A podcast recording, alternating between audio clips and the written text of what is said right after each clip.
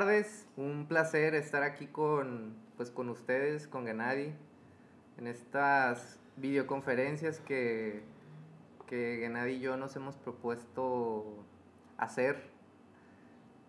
Ha sido muy, muy emocionante, al menos para mí, poder investigar eh, la gestalt y la filosofía y profundizar sobre todo temas que en la escuela o en el dominio público no están.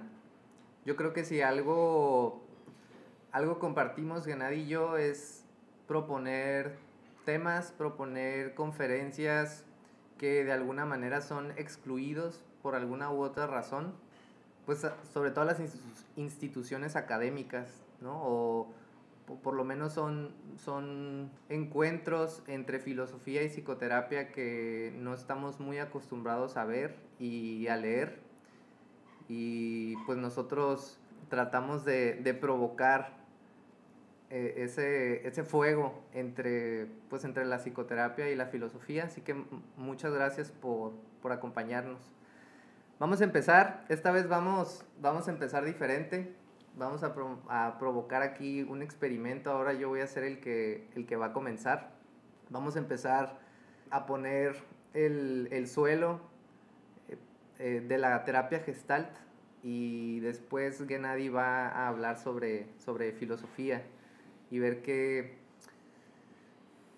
pues qué los hace hermanitos o hermanitas.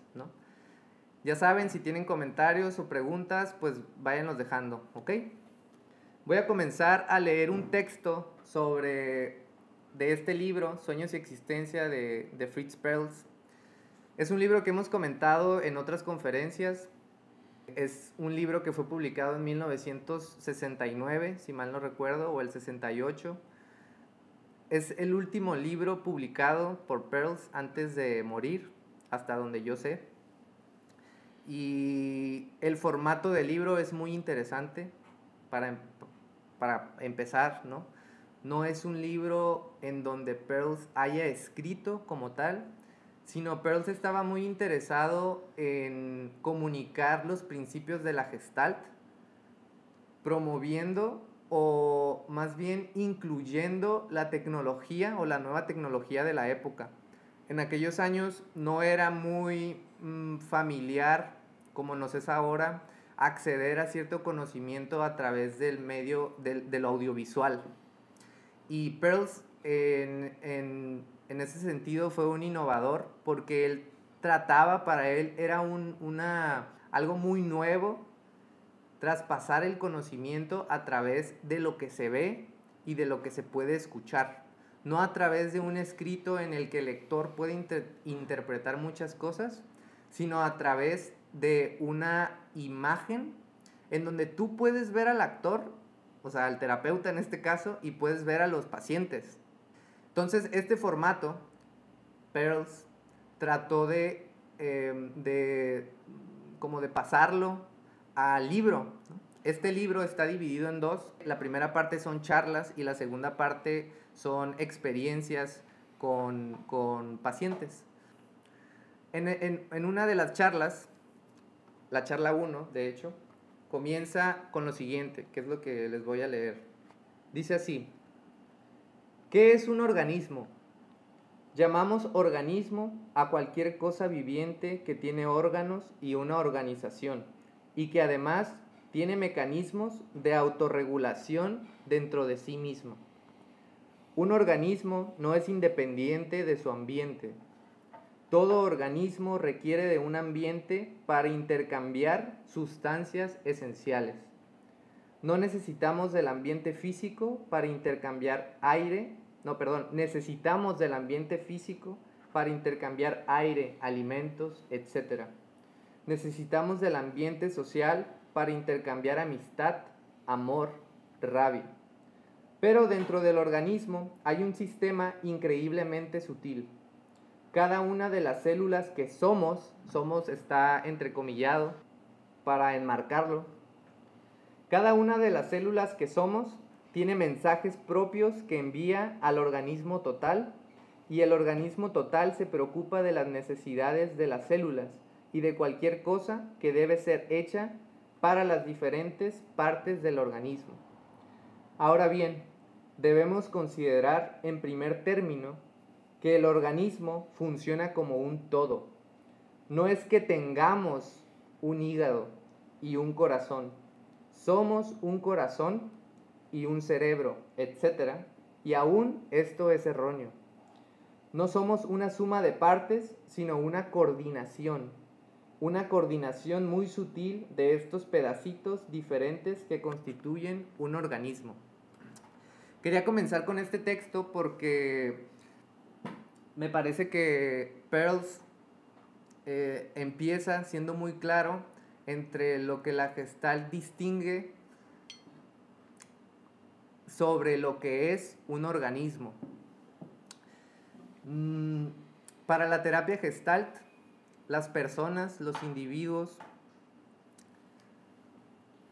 en nuestra naturaleza humana está considerada la naturaleza animal también.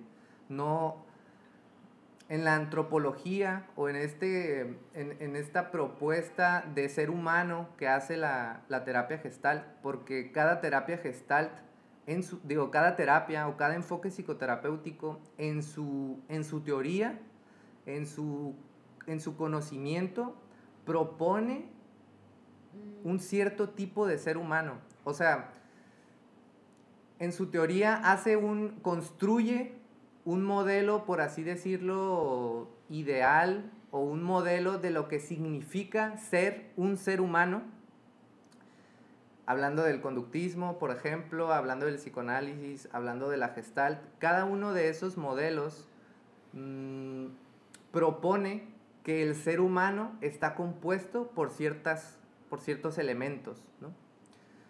Para la terapia gestalt, por ejemplo, el ser humano es un organismo, y el simple hecho de llamarle organismo al ser humano nos, nos emparenta, por así decirlo, con, con los animales, ¿no? Para conocer a los animales o para entender el comportamiento de un animal, no sé si, por ejemplo, cuando ven o cuando vemos em, documentales de National Geographic, por ejemplo, se entiende o se estudia al animal sin separarlo del ambiente. O sea, se estudia su comportamiento en la manada, su comportamiento con el entorno, cómo es amenazado por otros animales, cómo es amenazado por el clima. Y en este sentido, la terapia gestalt está muy emparentado al estudio de, de los animales. Mm, no sé si va quedando clara esta idea, pero para, concretar la terapia gestalt en su antropología, en esta propuesta de ser humano, implica que como seres humanos necesitamos ser entendidos, comprendidos y estudiados en relación con nuestro, con nuestro ambiente, ¿no? con nuestro contexto. Y en este texto que les acabo de leer, Fritz Perls hace una división entre dos aspectos. ¿no? El organismo es, o sea, nosotros no, no tenemos un hígado, sino somos un hígado, somos un cuerpo, somos un cerebro. Entonces, la importancia de la palabra ser, ¿no? Y, por otro lado, dice que en términos organísmicos, para la gestalt, nosotros no tenemos un cuerpo, no tenemos un hígado, no tenemos pensamientos, no tenemos mm, manos o brazos, sino que somos brazos. Y dice Pearls, aún así no es lo más apropiado, eh, no, es el, no, es, no, es, el, mejor lenguaje que podemos utilizar para describir eh, en términos gestálticos qué es lo que somos. Mm, me gustaría que pusieran en su, en su imaginación estos dos aspectos. Para la gestalt, el hecho de ser humanos implica que somos humanos y no que tenemos un cuerpo, ¿ok? En este sentido podemos mm, ir avanzando. Pearls Pearl se apoya de la filosofía existencial, que más adelante va a hablar Gennady, para comprender la existencia, valga la redundancia, ¿no? Para entender al ser humano. Por un lado, en el aspecto del ser, pone la autoactualización. Y por el otro lado, en el aspecto del tener, al autoconcepto o a la autoimagen. ¿no? Mm, en el organismo o nosotros, visto desde la terapia gestal, por lo menos para Pearls, quiero decirles que últimamente tengo una obsesión por Fritz Perls.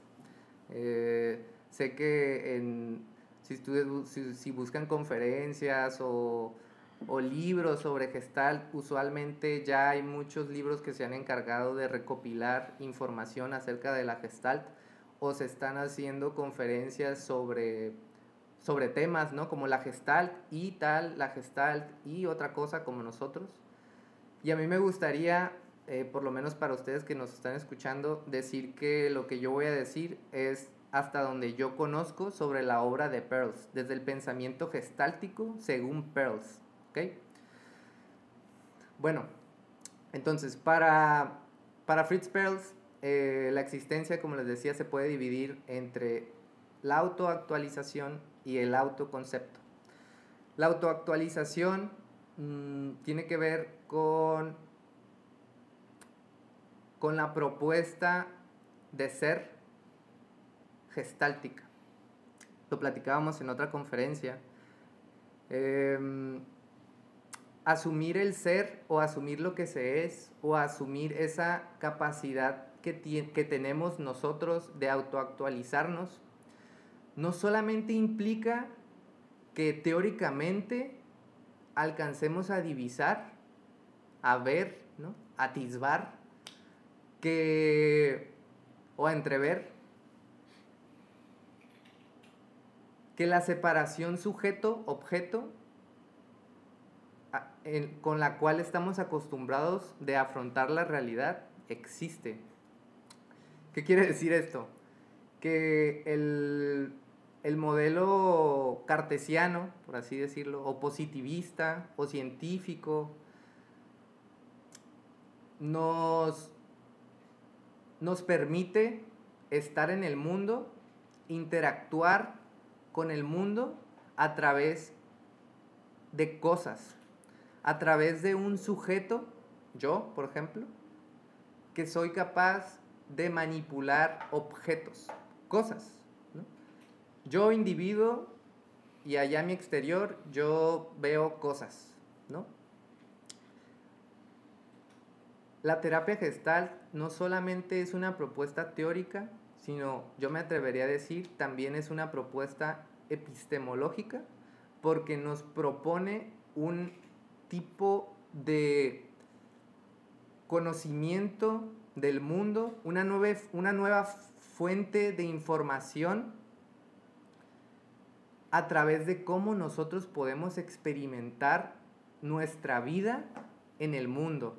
O sea, hay otra perspectiva de cómo nosotros podemos existir y ser aquí, en el mundo. ¿Cómo es esto? Eh, que nadie va a profundizar más en ello, pero hablando, por ejemplo, de Heidegger, que él hablaba sobre el Dasein, el ser ahí, este tipo de existencia que propone la no solamente la terapia gestal, sino las filosofías existenciales, es una experiencia en donde deja de haber una división entre yo y el mundo, sino hay un, hay un ser, hay una... Mm, ah, no sé cómo explicarlo, pero hay, una, hay un aspecto, hay un organismo, voy a, voy a tratar de usar términos gestálticos, un organismo que yo he aprendido y me han enseñado a que estoy separado del mundo, pero no, estamos en constante relación con el mundo. Pero lo explica a través de la respiración, ¿no? Por ejemplo, mm, si hay un ejemplo muy bonito que a mí me gusta, que él dice, cuando el aire en nuestros pulmones deja de ser otro, ¿En qué momento la comida deja de ser otro dentro de mí? ¿no? Ese, ese como, si, si, si, si profundizamos en, en, ese, como en ese conflicto que propone la gestalt, de dónde está esa línea que me divide con el mundo, nos puede dar para mucho rato. Y en términos muy generales, eh, Pearls y Goodman y toda la, este grupo que mm, creó la terapia gestalt mm, propone que nosotros somos un campo organismo entorno. ¿Qué quiere decir esto?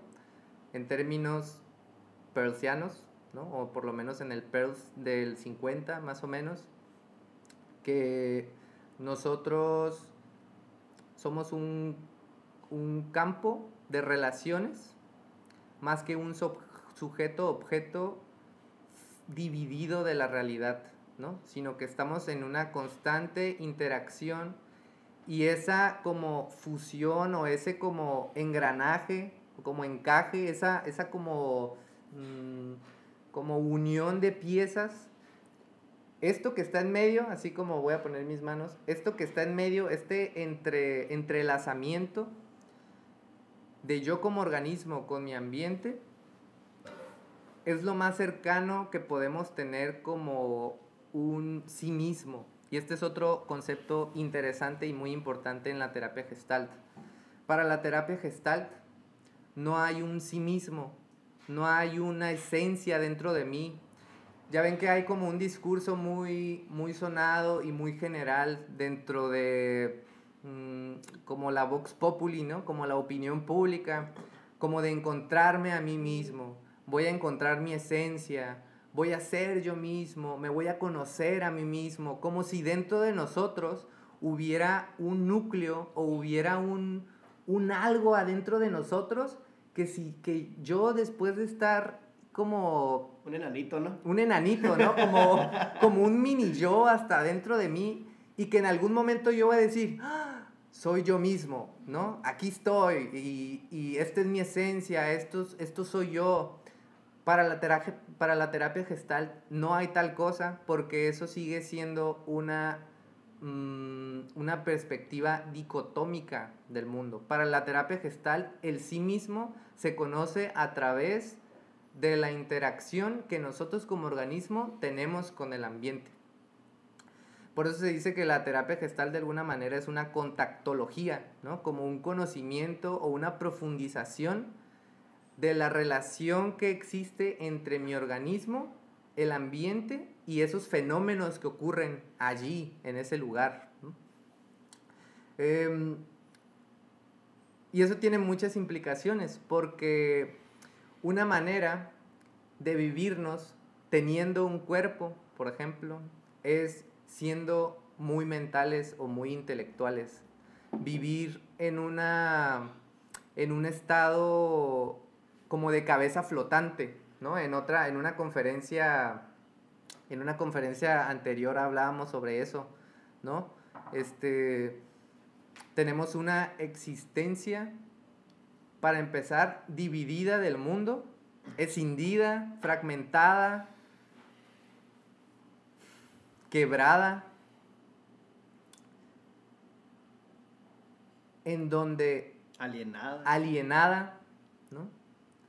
Enajenada, aislada. madreada. Madreada. en donde no tenemos cuerpo. No hay un cuerpo. ¿no? O sea, somos cabezas flotantes, como lo decía, Y por eso para la terapia gestal, el cuerpo es una fuente muy rica de existencia, De hecho, este, para los que han ido a procesos terapéuticos gestálticos, pues se hace mucho hincapié en las sensaciones, ¿no? En la estética. No estética hablando de belleza o de apreciación del arte, sino en la expresión sensorial, ¿no? en, el, en la captación de, de los mensajes del mundo a través de los sentidos.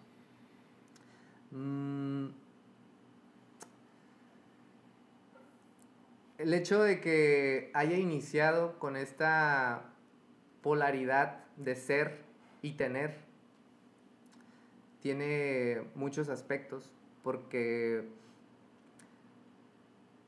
el hecho de que Pearls le haya llamado autoactualización o esa capacidad que tenemos como organismo para autoactualizarnos habla o nos dice de que en nuestra antropología, en, en, nuestras condiciones como organismos, existe la capacidad de nosotros mismos buscar y encontrar eso que necesitamos.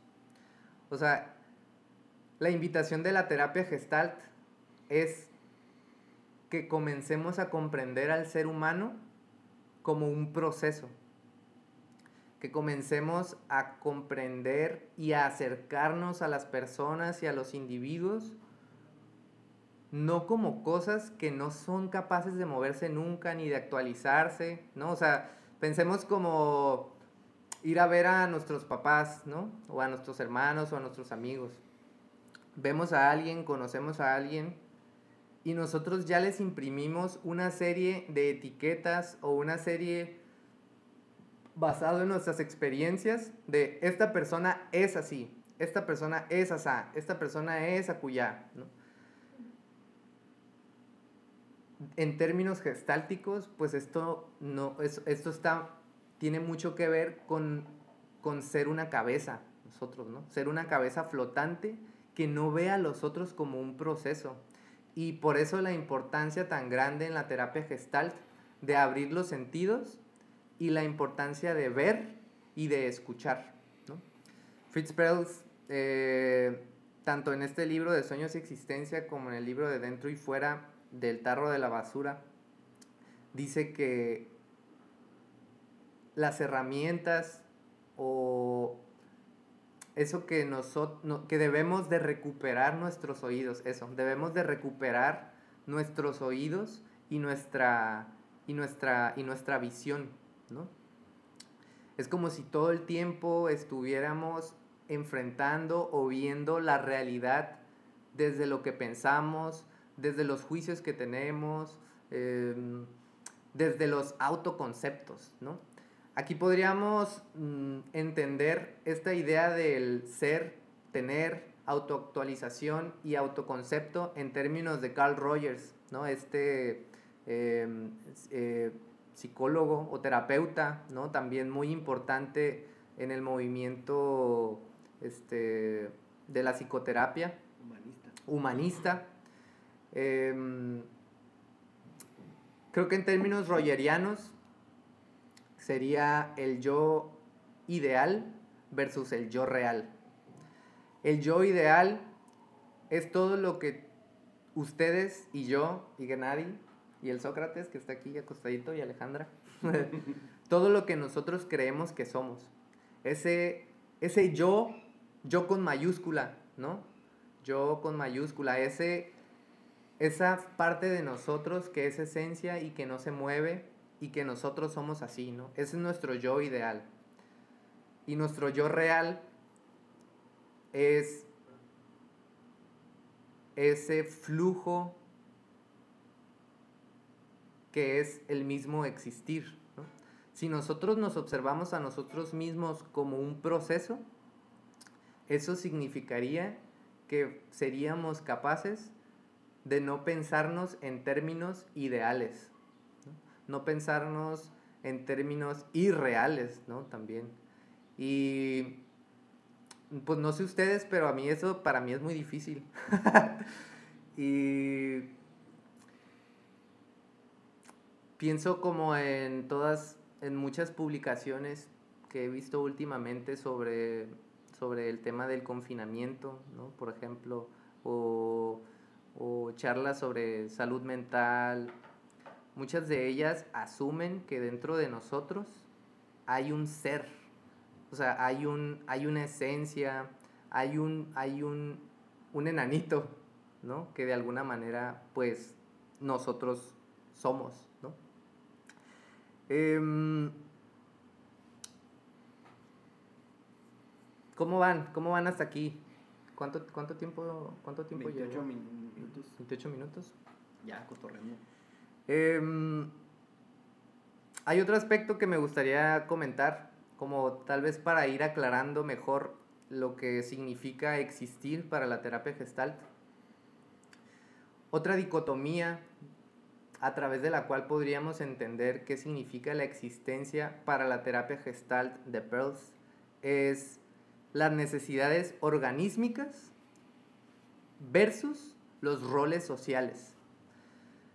Pearls al final de su vida.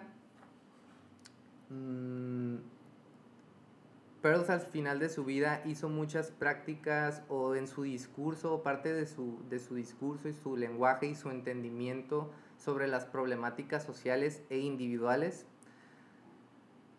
eran a través de la metáfora de, del como sí, la filosofía del como sí. Nosotros vivimos como sí.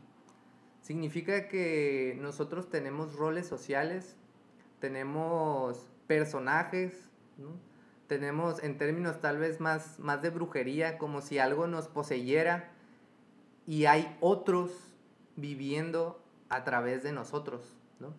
Eh, claro que son otros o son voces de otras personas que durante nuestro crecimiento fuimos consumiendo sus, sus hábitos y sus maneras de vivir que, o sea, y están tan dentro de nosotros que ya no necesitamos que estén presentes, presentes para que nos estén chingue y chingue, ¿no? Adentro de nuestra cabeza. Esto, en un término más propiamente terapéutico, pues es un introyecto, ¿no? Es esa información que otros, que aprendimos de otras personas, que nos tragamos y nunca hicimos digestión de esas cosas. Y entonces... Y entonces hay, hay, hay este... Pues hay otros viviendo dentro de nosotros. ¿no? O sea, no vivimos nosotros, no, no, no, no vivimos de acuerdo a nuestras necesidades, no vivimos de acuerdo a nuestro, mis, a nuestro proceso mismo. Eh, para, para Pearls esto es una manera de pseudo existencia y él lo, a mí me parece muy, muy, muy interesante este término que él usa, ¿no? La pseudo existencia, como si dentro de nosotros, como si realmente no existiéramos, pues, como si, ¿no? O sea, la manera habitual que las personas tenemos de estar vivas es a través de roles sociales que nos fueron impuestos, que aprendimos y que si nos los mueven poquitos, nos criciamos, ¿no? Entramos en crisis. Por ejemplo, el hijo, ser un, ser un hijo, ¿no? Si nosotros actuamos como hijos, eso es un rol social. Si actuamos como, si actuamos como, como padres, como buenas personas, eh, pero entonces llaman los juegos de calzar, ¿no? Cuando alguien se subía dentro del, de, de las tarimas o del- del escenario en donde él hace sus terapias y se subía como con, un, con altaner- altanería. ¿no? Pearls, con sus ojos bien puestos, alcanzaba a ver que esa persona estaba siendo falsa. ¿no? Entonces, ese ro- rol social de soberbia o de altanería era una manera de pseudo existir. Todos los roles sociales que se les ocurran, que tienen y que tengan los otros, bien podrían ser maneras de pseudo existir. Por ejemplo, si yo ahorita me estoy, este, ¿cómo decía Pearls? Fa- fanta, ¿cómo? Fantoche. Ajá, farsan- Farsanteando. Si yo ahorita estoy farsanteando de que conozco la vida de Pearls, de que sé sobre la terapia gestalt, esta es una manera de tener una pseudoexistencia. Y por eso Pearls se rehusaba a explicar la gestalt en términos estructurales, ¿no? En términos teóricos, en términos como, como sistemáticos, porque la filosofía de la terapia gestalt, de cierta manera, invita a desistematizarnos, a deshabituarnos, a, a entrar en el flujo del sí mismo, pues, entrar en la existencia como proceso, no en la pseudoexistencia de lo ya aprendido, de lo, de lo cristalizado, de lo... de eso. Hay un comentario de, de Paola, ya para ir este, cerrando mi, mi parte. Dice Paola, son las influencias que nos inculcan y aprendemos de nuestro entorno y del entorno en el que nos formamos. Sí, Paola, una manera de pseudoexistir es adquirir papeles sociales que por ejemplo desde la escuela, desde, desde la primaria, por ejemplo, en la primaria nos enseñan a tener un rol social como un buen ciudadano, por ejemplo, ¿no? Los honores a la bandera, este, ¿cómo se llama el otro? El himno nacional, ¿no? El Padre Nuestro. El Padre Nuestro, la escolta, o sea, ¿qué más? Un, un, un chorro. El himno Baja California. El himno Baja California. Todos esos son adoctrinamientos, ¿no? So- o sea, son... Es una vida llena de falsedad, pues. O sea, nosotros no necesitamos papeles. Ok, en otros términos, ese tipo de roles nos nos des, deslegitiman, ajá, se dice así, o sea, nos hacen ser inauténticos. Hay que aprender a ser nosotros mismos, sí, y aguas también, porque pues ese también es un riesgo, ¿no? Decir, eh, yo creo, esa es una opinión personal, mm, el aprendizaje, el, el- la maduración para Fritz Perls. Perls entiende la maduración en términos de aprendizaje y eso es muy, muy, muy, muy bonito. A mí se me hace muy, muy bonito que él empiece a concebir su terapia más como una pedagogía que como una psicología, por ejemplo. Que comience a hacer relaciones con su modelo teórico, con la filosofía, con la pedagogía, con lo comunitario, este, esta idea de, del holismo, ¿no?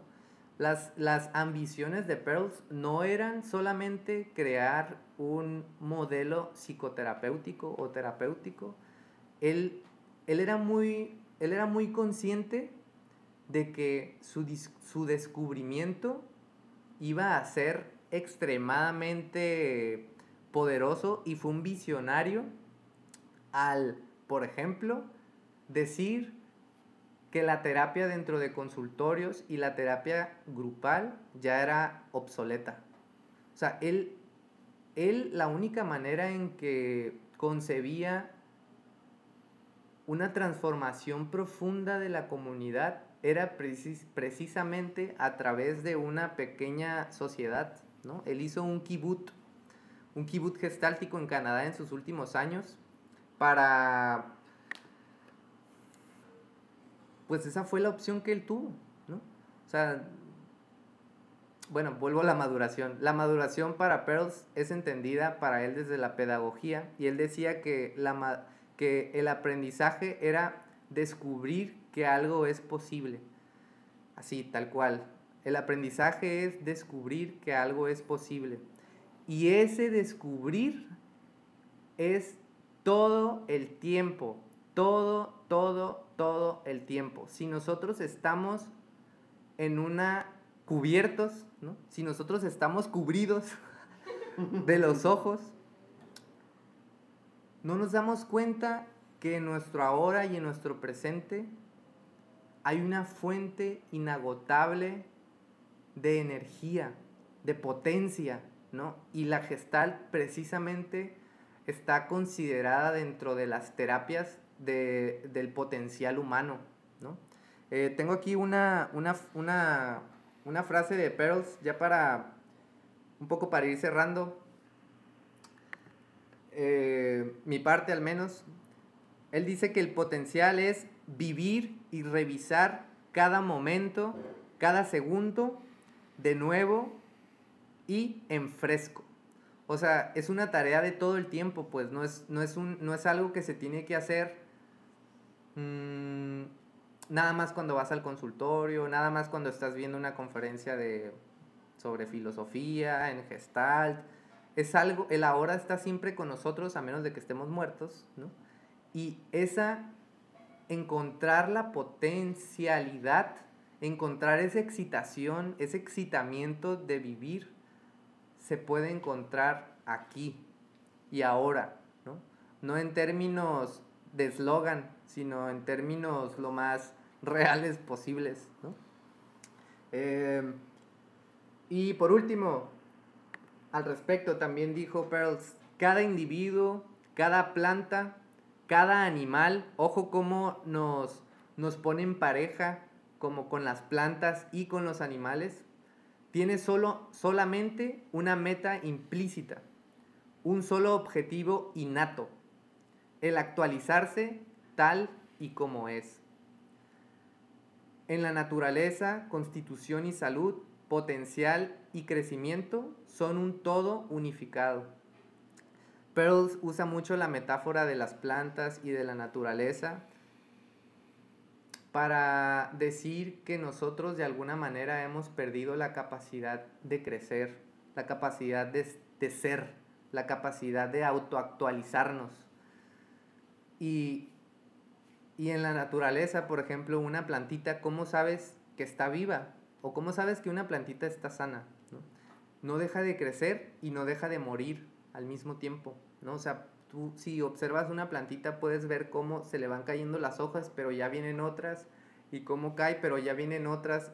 O sea, la planta hace, dispone de lo que tiene en su ambiente para buscar por sí misma la capacidad de, crecer, Mm, por último, me gustaría leer un poemita. Mm, es un verso, nada más. Pero él hace uso. Hace uso de, este, de, este, de esta frase para, para hablar sobre la postura de la gestalt en términos existenciales.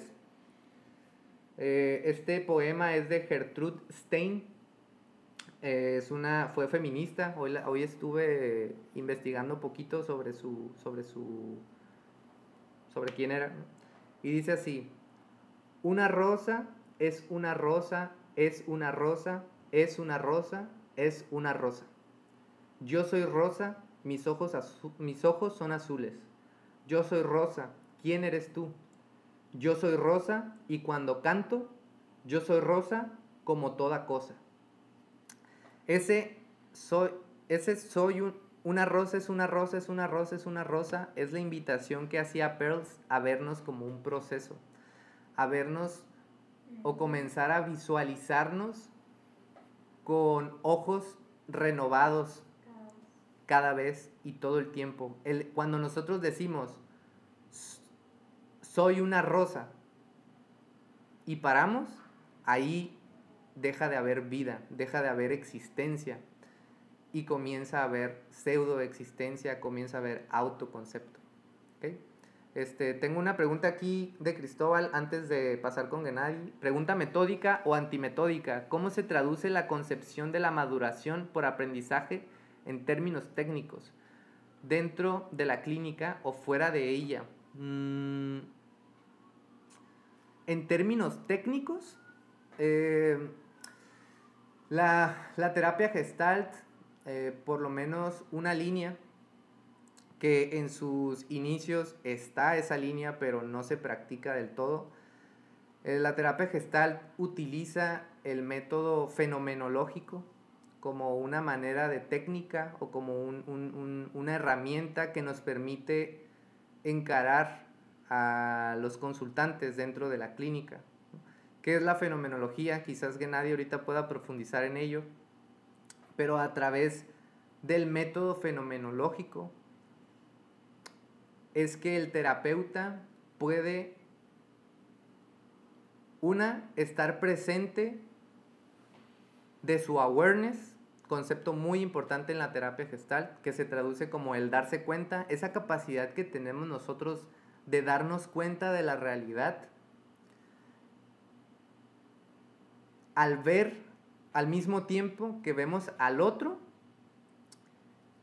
sin enjuiciarlo y sin interpretarlo, sin cosificarlo, ¿no?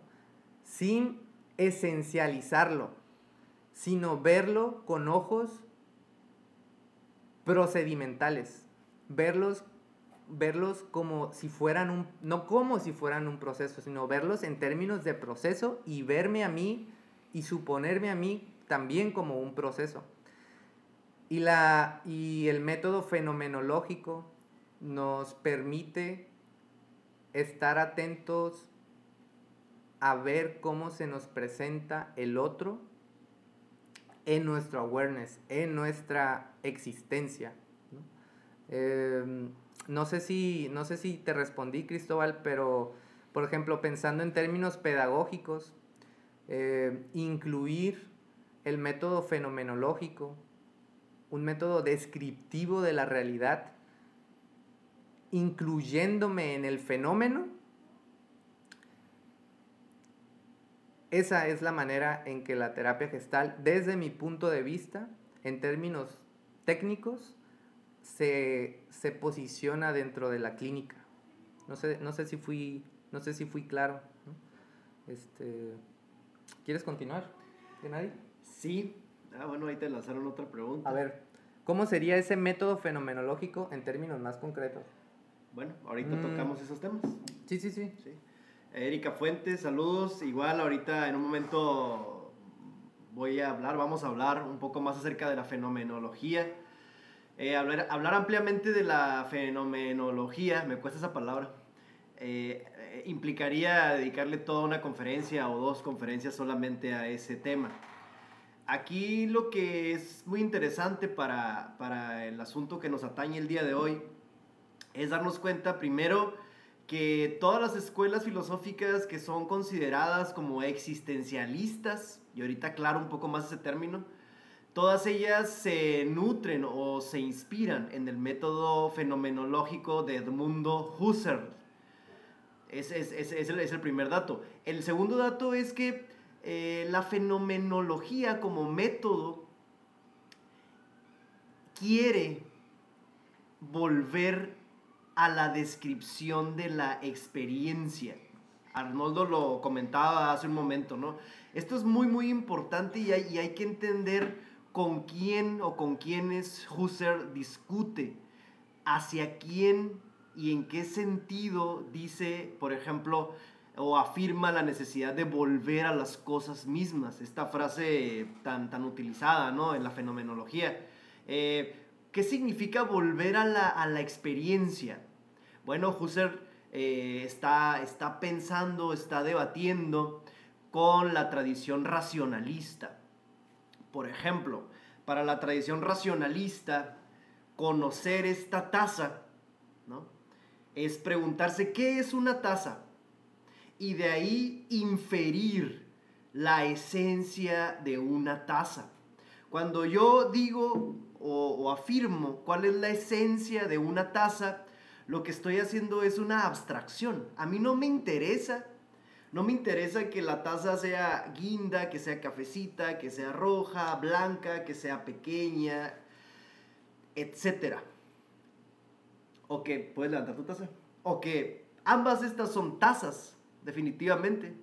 Eh, para el método racionalista, y lo estoy explicando muy sintéticamente, ¿no? Para el método, para el método racionalista se trata de conocer cuál es la esencia de la taza y eso supone una abstracción, eso supone dejar de lado lo que la lógica se conoce como los accidentes de la taza, el tamaño, el color, incluso el material de que está hecho, ¿no? Para Husserl o para el método fenomenológico que trata de volver a la, a la experiencia misma, eh, hay, una, hay un dato aquí muy importante, dice Husserl, yo pongo entre paréntesis todo lo que yo sé hacer acerca de la taza, todo lo que supongo acerca de la taza, todo lo que me han dicho que es la taza e incluso todo lo que me han dicho de para qué sirve la taza. Y entonces yo puedo ver la taza en, en la taza misma. De hecho, a, una de las cosas que le estalló en la cabeza a Sartre, a Jean-Paul Sartre, este famoso existencialista, es que uno de sus amigos, creo que era Raymond Aron, eh, cotorreando un día con él en un bar, le dice Raymond Aron, Aron eh, oye, hay un método, hay un método gracias al cual tú, por ejemplo, puedes hacer filosofía partiendo de este vaso. Tenían un vaso ahí con pisto seguramente, ¿no? Sí, o sea, tú puedes hacer filosofía partiendo de este vaso. A Sartre le fascinó esta idea porque obviamente, insisto, implica volver a algo que Arnoldo mencionó varias, en varias ocasiones y que en filosofía y en la fenomenología se llama el mundo de la vida, Lebenswelt. El, el mundo de la vida, pues es este contacto continuo que tenemos eh, permanentemente, valga la redundancia, con el mundo. De hecho, una de las, de, de, de las aportaciones de Heidegger en Ser y Tiempo del año 27 es que el ser humano, el Dasein le llamaba él, es ser en el mundo, es ser en el mundo. Y que todo este aspecto de, de, de una conciencia trascendental, ¿no? Este yo mismo del que hablaba Arnoldo también, este, este homúnculo o enanito que está después de muchas capas de ilusión y que pues, yo puedo encontrar acá luminoso como la quinta esencia de lo que soy, etc. Eso pertenece a un paradigma que a partir de Heidegger más o menos comienza o intenta, intenta superar ese tipo de, de, perspectiva. Se le va a conocer como el paradigma de la conciencia. ¿Cuál es, por qué, por qué se empieza a sustituir el paradigma de la conciencia? por el paradigma interrelacional o intersubjetivo, ¿no? Que, que, insisto, es una de las bases o los fundamentos de la, de, la terapia gestalt desde el momento en que afirma que somos organismo entorno.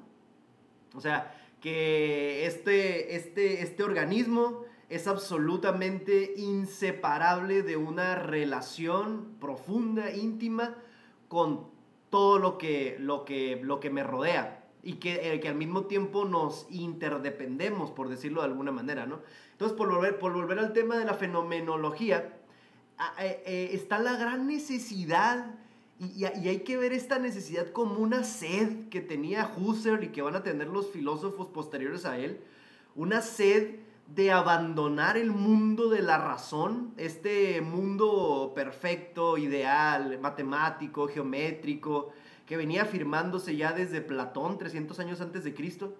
Eh, es una gran sed por, por, por abandonar la cárcel racional y volver a estirar los brazos de la conciencia para tocar el mundo, para volver a reconocernos cuerpo, para volver a reconocer que el ser humano vive en un, en un mundo. Insisto, discúlpeme que sea un poco repetitivo, pero es una idea que puede sonar muy obvia y qué bueno que suene obvia, porque en filosofía nos dedicamos en muchas ocasiones a decir cosas muy obvias.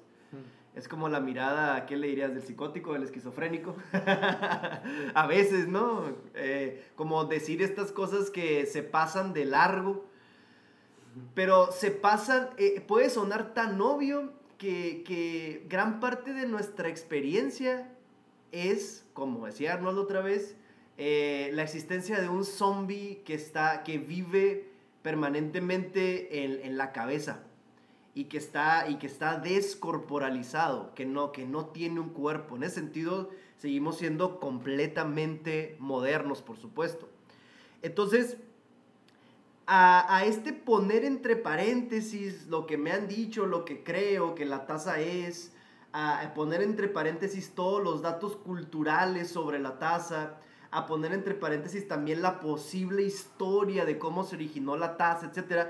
A esto le llama Husserl la epoge, E-P-O-J-E, epoge. Eh, epoge significa suspensión del juicio o eh, abstención, me abstengo, me abstengo de juzgar, me abstengo incluso en la medida de lo posible, me, me, me, abstengo de interpretar. Esto en psicoterapia obviamente es esencial, ¿no? Eh, este, este crear un espacio a propósito, poner entre paréntesis, suspender el juicio, ¿para qué?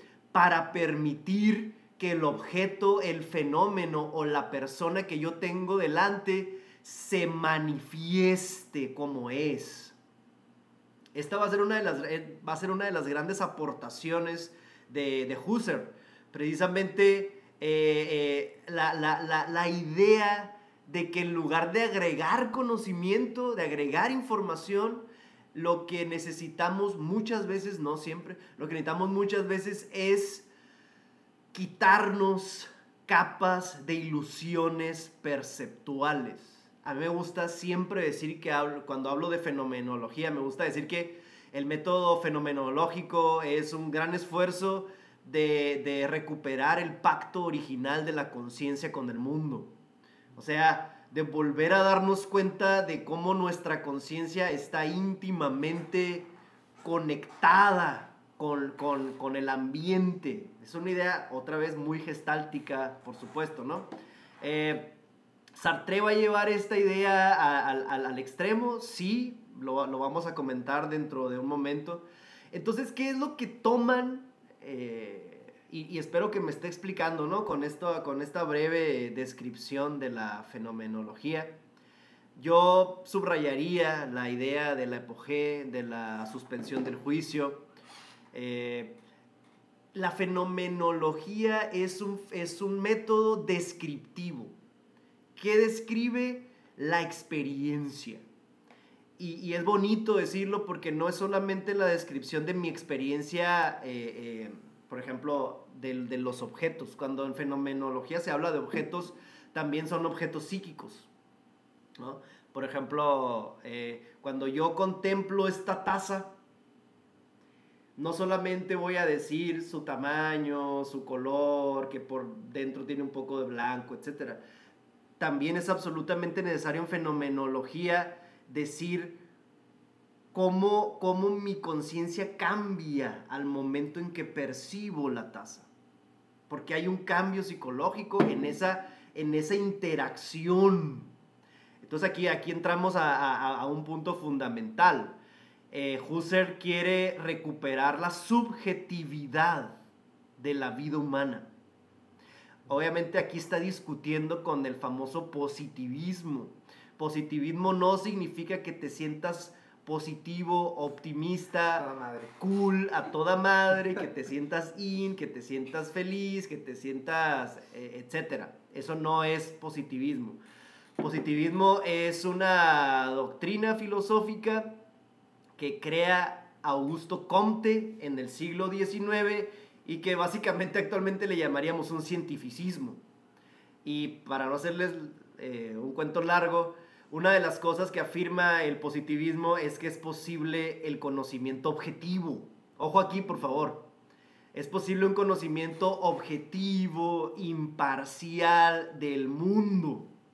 Y Husserl dice, Nel Pastel, lo primero que tenemos que reconocer según él es que en toda percepción hay elementos subjetivos y además que en toda percepción, por más objetiva o imparcial que parezca, mi conciencia está de alguna manera cambiando, alterando o configurando los objetos permanentemente.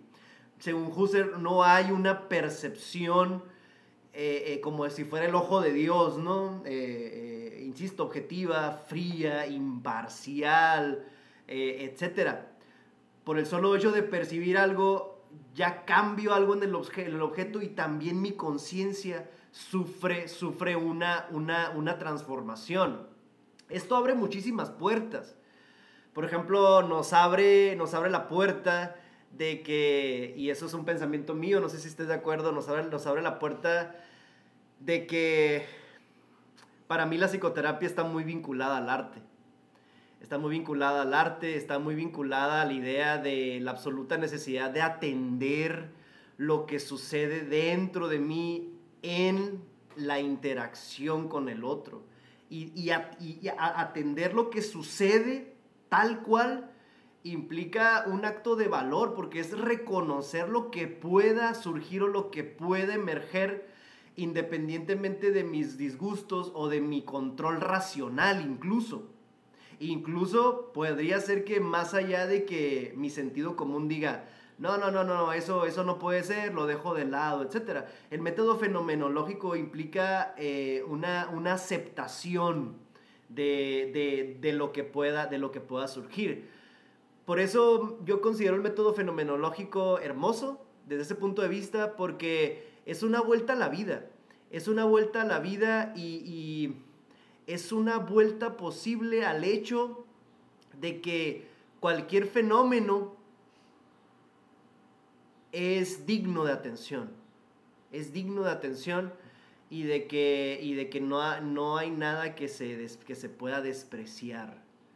Porque todo, todo, todo, todo posee todo posee un valor de acuerdo a mi experiencia, todo me puede, me puede enseñar. Lo estoy explicando así, ¿no? De volada para que, para que ustedes lo puedan, lo puedan captar. Y, una de las cosas precisamente que, que, toma el existencialismo de la fenomenología es la recuperación de la subjetividad. Es la recuperación de la subjetividad y, y, y, y volver a decir que vivimos en un mundo humano, según Sartre, ¿no? Voy a hacer un paréntesis para leer un comentario por si hay preguntas. Erika dice en el ejemplo práctico con la taza, ¿cuáles serían, cuáles serían el caso o cualidades fenomenológicas? Ok, dice, sorry, pero es nuevo para mí.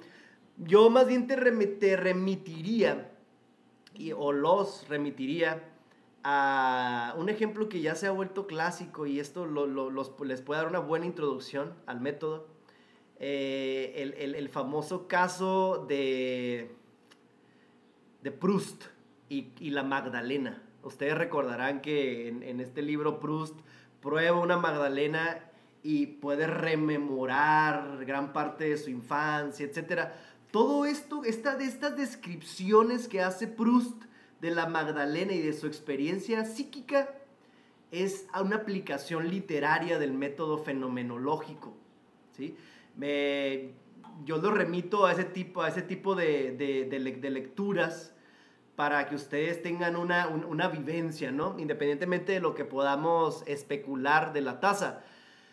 También eh, es, de, es, de, muchísima utilidad, es de muchísima utilidad el método fenomenológico eh, en la interacción con otra persona. O sea, tratar de, de emitir el, la menor cantidad de juicios, y obviamente siempre van a surgir interpretaciones. Eso es muy difícil de parar o quizás imposible.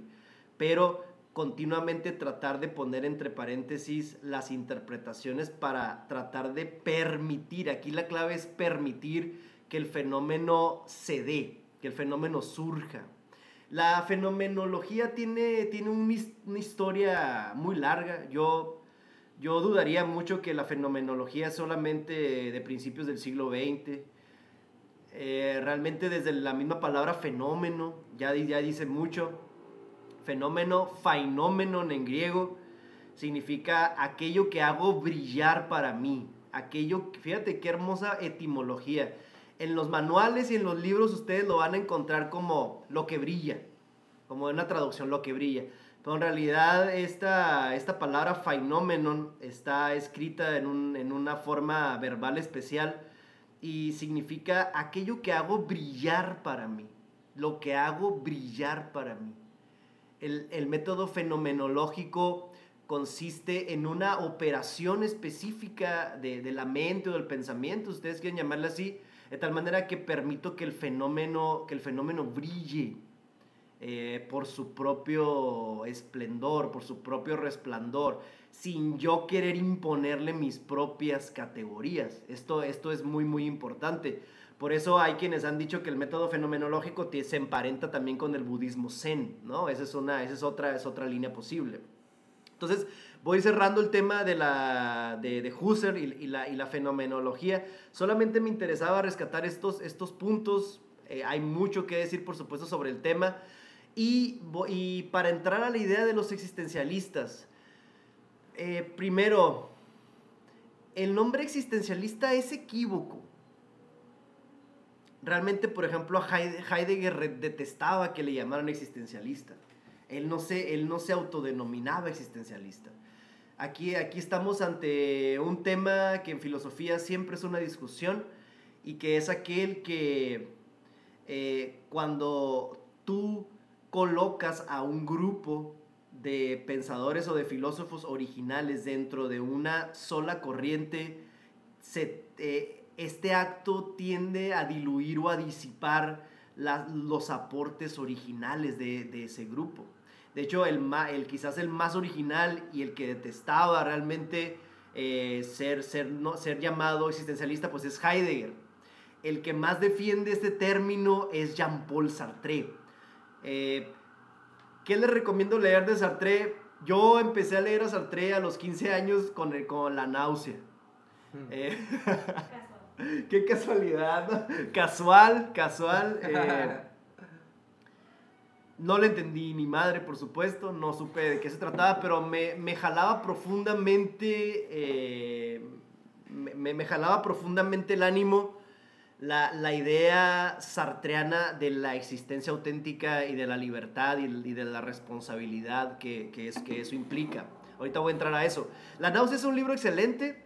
Eh, el ser y la nada es su obra, su gran obra filosófica. Es un, tomote eh, difícil, pero realmente es, esa es la filosofía de Sartre. La ventaja de Sartre es que tiene mucha obra literaria, tiene obras de teatro y, tiene, y tiene novelas, entonces las entradas posibles son varias. Y también otro dato interesante es que fue, fue novio, fue novio de la Simone de Beauvoir, ¿no? Esta, esta, esta famosa feminista.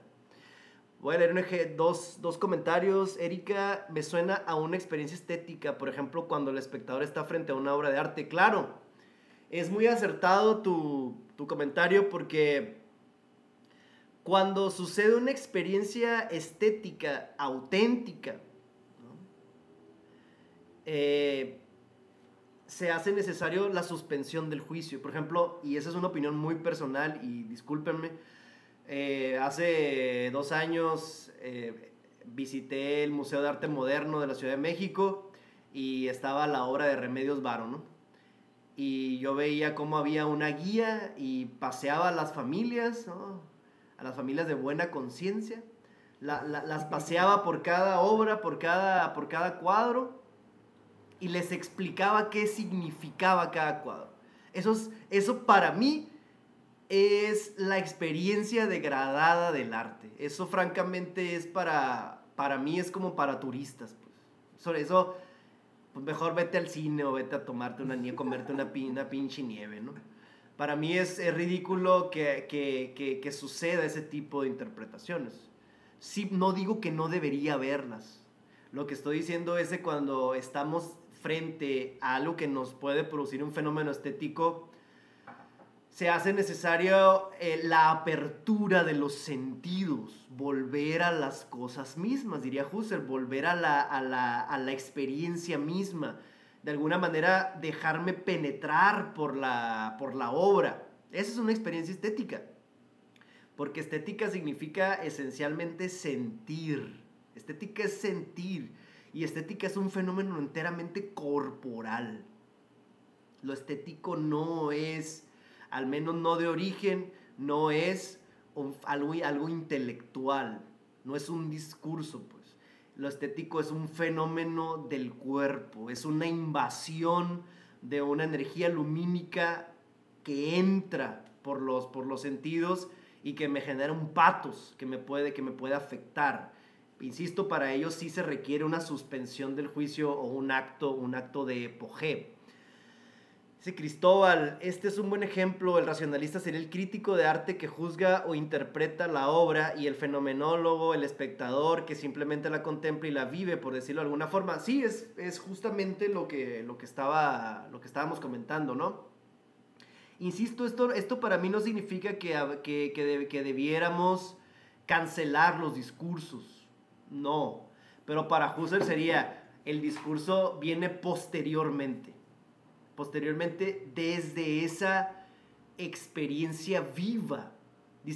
Hay una palabra que, un concepto que me gusta mucho de la fenomenología que es Cuando yo logro ese tipo de experiencia, viene una donación de significado. Eso es, una, es un término hermoso, ¿no? Eh, es como si en esa interacción pura, digámoslo entre comillas y con muchas comillas, eh, hubiera, hubiera una donación de significado, porque yo permití que el fenómeno, eh, permito que el fenómeno se muestre. Por ejemplo, Heidegger, en un libraco que aquí está, no, no cierto, no está, ya valió. No se lo va a poder enseñar, pero es un libro que se llama Ser y Tiempo del, del año 27, como ya se los comentaba. Aquí está, uno de los libros más importantes. uno de los libros más importantes. Boiler, ¿no? Portadita, ¿no? uno de los libros más, más importantes del siglo XX, quizás. Eh, Heidegger utiliza la fenomenología para hacer una descripción y un análisis de los modos en los cuales se manifiesta el Dasein. Se escribe Dasein, es, es, un, es un compuesto alemán que se traduce como ser ahí y que es la forma en que Heidegger eh, designa al ser humano. Obviamente Heidegger le llama Dasein para no caer en toda la metafísica humanista, para no caer en la onda de el hombre, ¿no? En, en, este, en este humanismo que pretende que el hombre es el pico de la creación, etc. Le, le da otro nombre, o sea, cambio el nombre para cambio el, el, el nombre para romper el molde. O sea, como, como un acto de creación, de agresión, diría Peirce, ¿no? Entonces utiliza el método fenomenológico para hacer una descripción de cómo, de, de, los modos en que el ser humano está o existe en el mundo. Lo que Heidegger descubre eh, en este análisis existencial es que eh, los seres humanos casi siempre aparecemos en el mundo de una manera inauténtica, de una manera velada, de una manera casi fantasmagórica. Tú le llamabas pseudoexistencia, ¿no? Sí, cuando Arnoldo decía pseudoexistencia, yo no podía dejar de pensar en un fantasma. O sea, como si no, como si no, como si los seres humanos fuéramos una especie de zombies o de espectros eh, ¿Cuáles son las características de esta existencia inauténtica o Das Man, le llama también Heidegger? Es, eh, por ejemplo, que, que los seres humanos viven o vivimos en un estado impersonal. Es que se dice que el coronavirus es tal, es que se piensa, es que se opina, es que eh, eh, se estila, es que se acostumbra, etcétera, etcétera. Todas estas expresiones impersonales eh, que son tan sabrosas y tan cómodas de vivir a través de ellas es, es uno de los aspectos de la existencia inauténtica. Dicho en mis términos, sería una, una de las muletas que utilizamos para no existir, para realmente, le iba a decir muy fuerte, pero no lo voy a decir dígalo, dígalo. Dígalo, profe. Dígalo, profe. No, vamos a perder clientes. Eh, eh, es, una de las, es una de las múltiples maneras para hacernos pendejos. Perdón por el francés, ¿no? Pero... Ay, disculpe. Ay, disculpe. O sea, para... Para no... Para no asumir nuestra capacidad de, número uno, generar pensamiento propio, pero más profundamente de crear nuestros propios significados, sentidos o valores de, lo, de la existencia. Y en tercer lugar, para no asumir, para no asumir que el ser humano está lanzado al mundo, o sea, en un estado de yecto, como proyecto, pero yecto con Y, diría Heidegger, en un estado de arrojado, de yecto al mundo, de proyectado en el mundo, y que no le vale resguardarse en ilusiones metafísicas. No le vale solamente comer ibuprofenos metafísicos para protegerse de esa realidad, del hecho de que estamos yectos, de que estamos lanzados hacia el mundo y de que por este hecho, según Heidegger, estamos obligados, en términos de Sartre, estamos condenados a, elegir. Estamos, estamos condenados a tener que crear nuestros propios valores existenciales, nuestro propio sendero existencial. A la negación, por ejemplo, a la, negación de este hecho que para Sartre y Heidegger era, era, era, algo, era algo casi obvio, Sartre le llamaba la mala fe. O sea, yo no quiero, yo no quiero asumir que tengo la capacidad de generar sentidos, de generar significados, de generar nuevos valores vitales, de acuerdo a la particularidad de mi, de mi propia existencia. Cuando digo particularidad de mi propia existencia, se me viene a la mente Choren Kierkegaard. Porque a Kierkegaard le podemos llamar, definitivamente le podemos llamar el padre del existencialismo. Podemos pensar en una, en una dupla eh, dinamita que son Kierkegaard y Nietzsche. Pero Kierkegaard hablaba acerca de la particularidad, de la importancia de rescatar la particularidad, de rescatar lo específico de la existencia. Por ejemplo, yo tengo ciertas especificidades existenciales. Mi, mi, mi existir es diferente al, al, al de ustedes. Entonces, dada mi, perspectiva vital, yo necesito generar y crear ciertos, ciertos valores existenciales. Kierkegaard es precisamente quien recupera la necesidad de volver al individuo. Kierkegaard hablaba muchísimo del individuo y Kierkegaard también está haciendo aquí una crítica con respecto al racionalismo hegeliano, o sea, al racionalismo que impele o que obliga a considerar al ser humano como una esencia abstracta, casi como un número. ¿Sí me estoy explicando? Espero que sí. Cualquier pregunta ahí la lanzan, ¿no? Estoy tratando de hacer una integración rápida de todos estos, todos estos temas. Entonces, la, necesidad de recuperar la, particularidad de la, de la experiencia.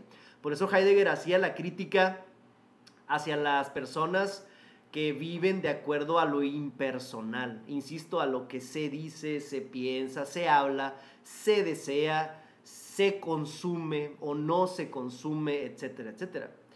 Otra de las cosas que, que, de las que Heidegger hablaba es precisamente de, ¿cómo le llamaba? La, no le llamaban ambigüedad. De las habladurías. De las habladurías que eh, a, grandes rasgos significa que eh, generalmente vivimos a través de clichés. A través de clichés, a través de frases ya hechas, eh, a través de, enunciados rancios y casi nunca, casi nunca nos permitimos ver la vida y pensarla y pensarnos sin, ese, sin ese ruido, sin ese, sin ese costal eh, intelectual y, emocional. Otra de las características de la existencia inauténtica, según Heidegger, es eh, el olvido de la propia muerte, el olvido de la propia finitud, la, la renuencia que tenemos los seres humanos a morir. esto obviamente entiendo que es un tema muy duro, es un tema que es un tema pesado, ¿no? Eh, casi es un tema tabú. Socialmente no está muy bien visto que se hable acerca de la muerte y mucho menos en estos tiempos, ¿no? Dios guarde, en estos tiempos donde la muerte ronda. Entonces, para Heidegger, la, la existencia inauténtica es una existencia olvidada de la propia finitud. Para Heidegger, el recuerdo y la conciencia de la finitud, de la, de la propia muerte, inmediatamente, inmediatamente nos abre los ojos a un nuevo tipo de existencia. Y para decirlo más propiamente, cuando recordamos que vamos a morir, nos hacemos realmente conscientes, que consciente no solamente implica un saber mental, conciencia implica un sentir también, o sea, es un, es un sentipensamiento, por decirle de alguna manera, pues, e, es sobre todo sentir. En ese momento realmente existimos.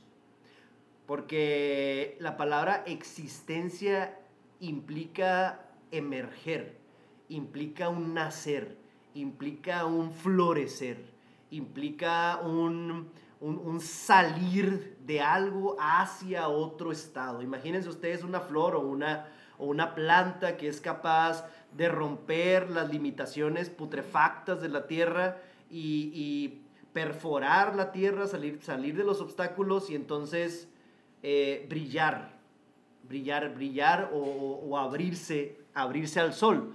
O sea, abrirse a una nueva forma de experiencia.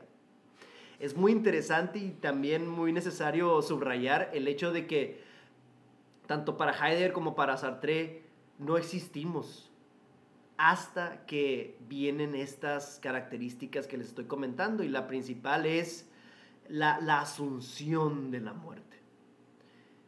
Y también la, la asunción de que, dado que el ser humano es un ente arrojado al mundo, es permanentemente sin fundamento esto incluso Heidegger dedica todo un texto a la titulado algo así como creo que se llamaba Nada es sin fundamento donde refuta la idea tradicional en filosofía de que todo, todo tiene que tener un fundamento, un suelo. Eh, esta idea ya venía de Nietzsche, que como les digo es uno de, los, de las fuentes del existencialismo. Esta idea de que la existencia humana es un barril sin fondo y de que por lo tanto, me emocioné, es un barril sin fondo y que por lo tanto se hace absolutamente necesario crear la propia existencia. Porque no hay, según los existencialistas, no todos, pero Sartre, Heidegger y Nietzsche, eh, no hay tal cosa como un, un sostén o un sustento metafísico ¿Qué significa un sustento metafísico? Significa, eh, cuando alguien explica algo en términos metafísicos, significa que se remite a un principio único para explicar la totalidad. Así como hace rato cotorreamos el Arnoldo y yo de que todo esto del, del coronavirus es solamente un complot de los reptilianos para controlar. es, un, es, un, es un complot de los reptilianos conservadores para tenernos encerrados. Para tenernos encerrados, ¿no?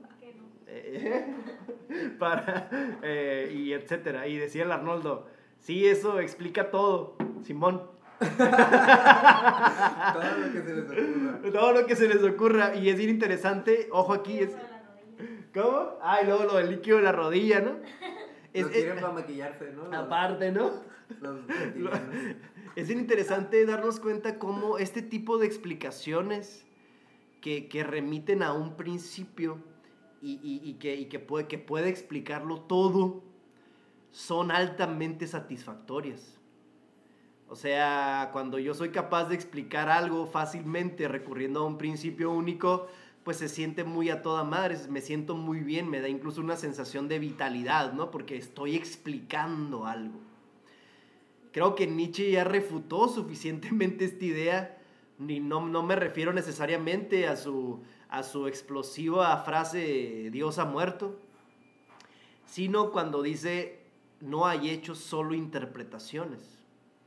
Esto es que, para empezar, no, no, no hay eh, un discurso que, que pueda pretender ser la última explicación de la vida.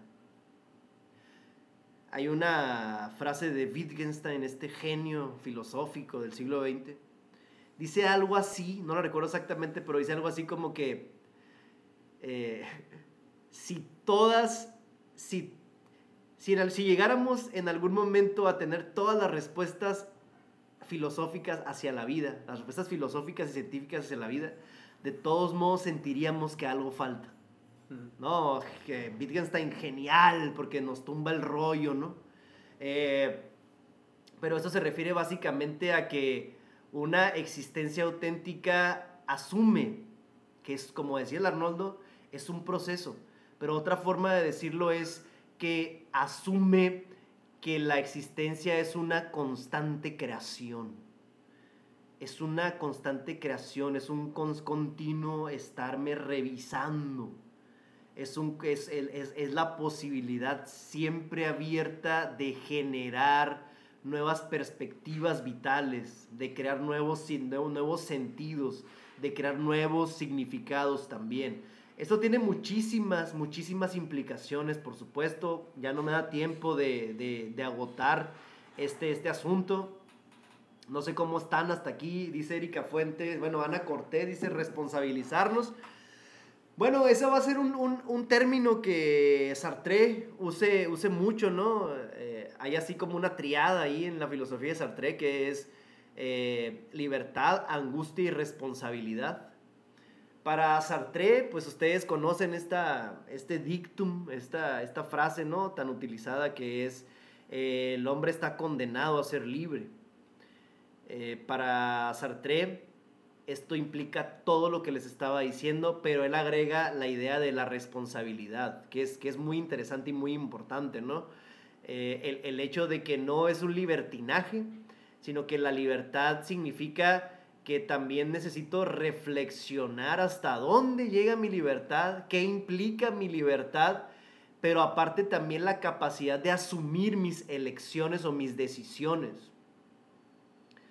Eh, asumir, y esto que es muy propio de la psicoterapia, asumir que aparentemente yo no he elegido muchas de mis opciones vitales, pero en el fondo sí las he elegido. O sea, para Sartre siempre estamos decidiendo, siempre estamos decidiendo cosas y eso implica, eso implica también la capacidad de abrazar, de abrazar esas, esas decisiones, lo cual obviamente genera angustia, según Sartre. Eh, ¿Por qué? No sé, pero genera angustia. no, porque sí. Porque sí. No, genera angustia porque no hay una directriz previa. Genera angustia porque eh, nadie, nadie me dio un mapa, nadie me dio una guía, nadie me dio una guía Ceneval para, para, poder, para poder tener una decisión. Yo no tengo una guía y sin embargo estoy empujado todo el tiempo a decidir y eso genera, genera angustia. Tanto en Heidegger como en Sartre vamos a encontrar este, este, esta palabra angustia. Mucha gente se ha preguntado, oye, ¿y cuál es el interés mórbido de estos autores por, remitirse continuamente a la, angustia? No es un interés mórbido, mórbido, ni oscuro, ni necrófilo. Eh, en Heidegger, por ejemplo, la, angustia es un estado muy peculiar que provoca una, una ruptura con los lazos que que generalmente nos unen al mundo. Y esa ruptura implica un estado de nada. Heidegger utiliza la nada y la nadeidad. Un estado de nada significa algo así como un espacio que se genera cuando los hilos que me atan al mundo se cortan y entonces me puedo dar cuenta de, del ser. Esa chingadera que es francamente indefinible en Heidegger habría que estudiar toda la obra, por supuesto. Pero eso, según Heidegger, me permite un acceso al ser. Al menos el primer Heidegger, el de ser y tiempo, de esa manera lo pensaba. Quizás, quizás muchos de nosotros podamos entender esta experiencia heideggeriana desde la visión de la cuarentena. O sea, cómo, cómo la cuarentena nos ha, nos ha hecho cortar con los lazos del mundo y entonces nos, estamos obligados a, realmente contemplar cómo existimos, cómo estamos existiendo.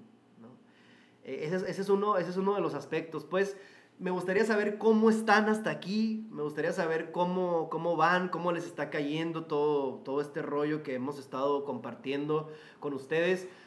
Mientras formulan alguna pregunta, me gustaría agregar, eh, para hacerle justicia al existencialismo, que eh, según Sartre hay dos tipos de existencialismo, uno que él llama eh, teísta o, católico y el que él llama ateo.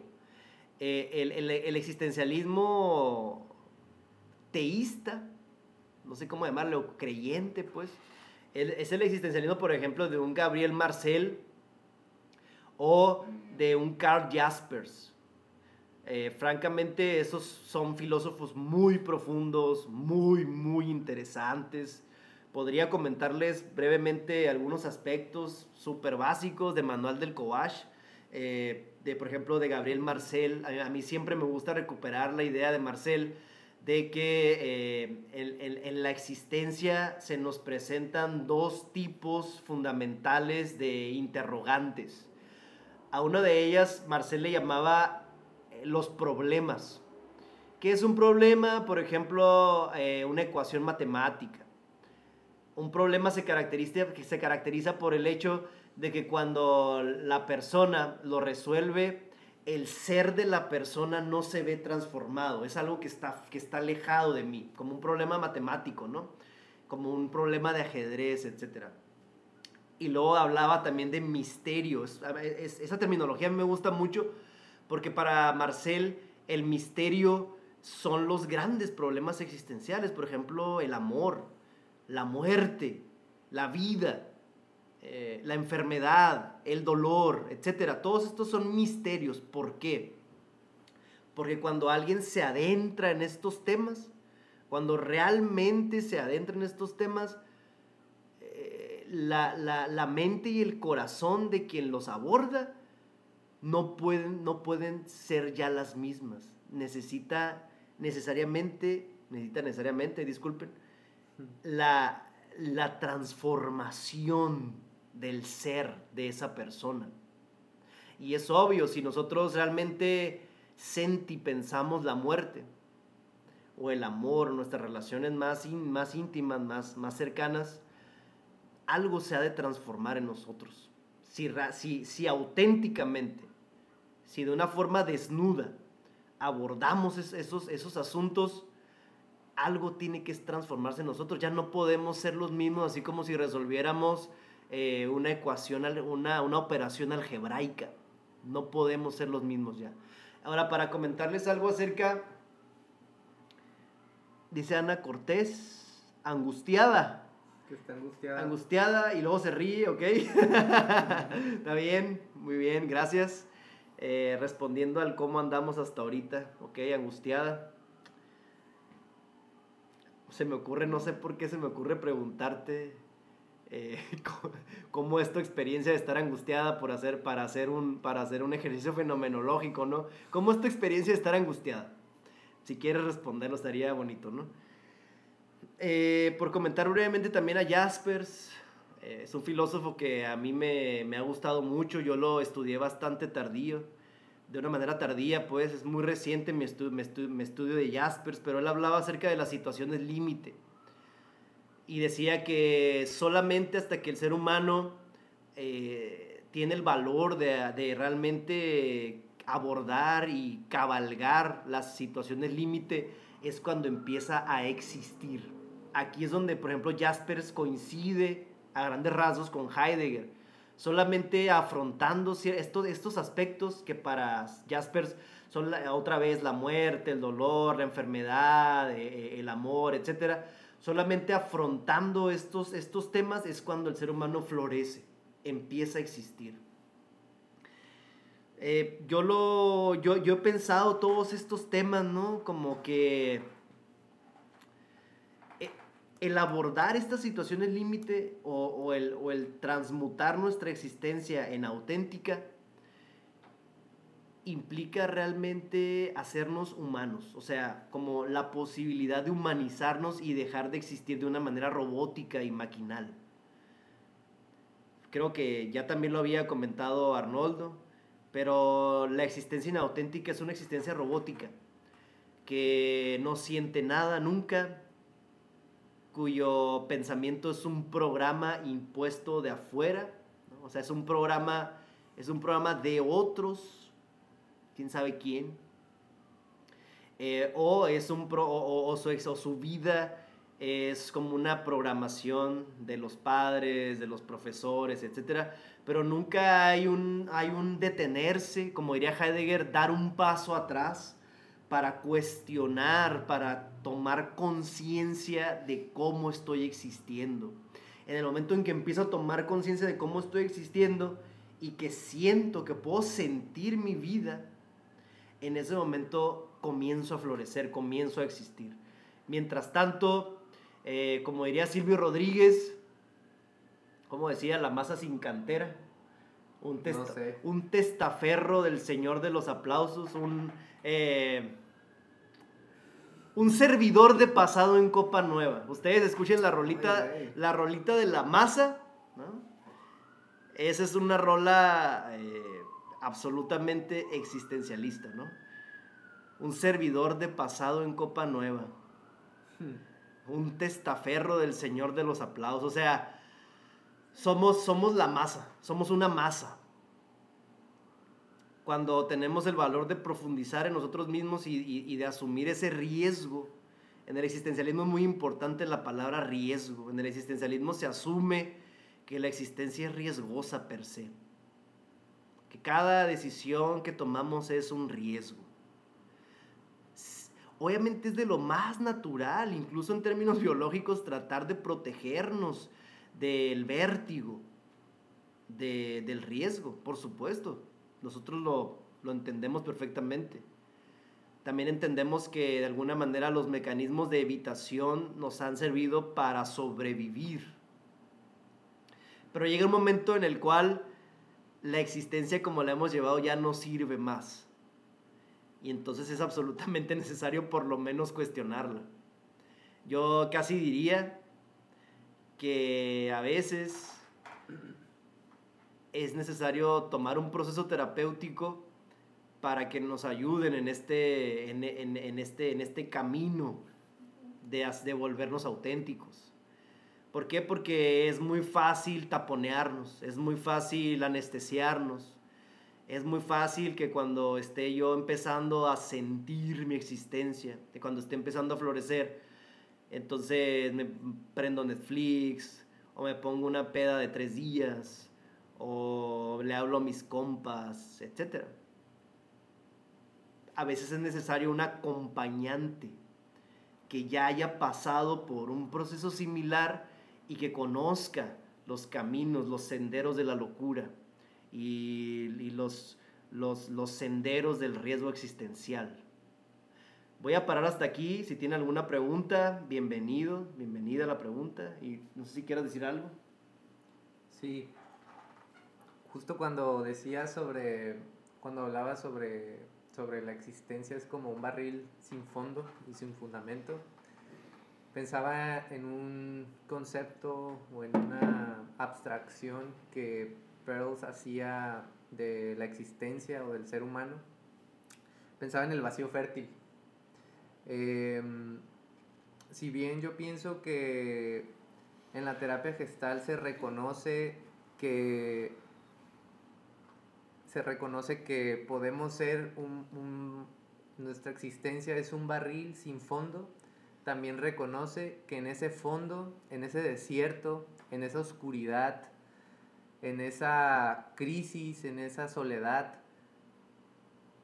puede haber vida y puede haber poesía allí dentro, puede haber una, un florecimiento, como tú lo decías, y el vacío fértil, que Pearls lo distingue del vacío estéril, que a mí me parece que es ese vacío más cercano al barril sin, fondo.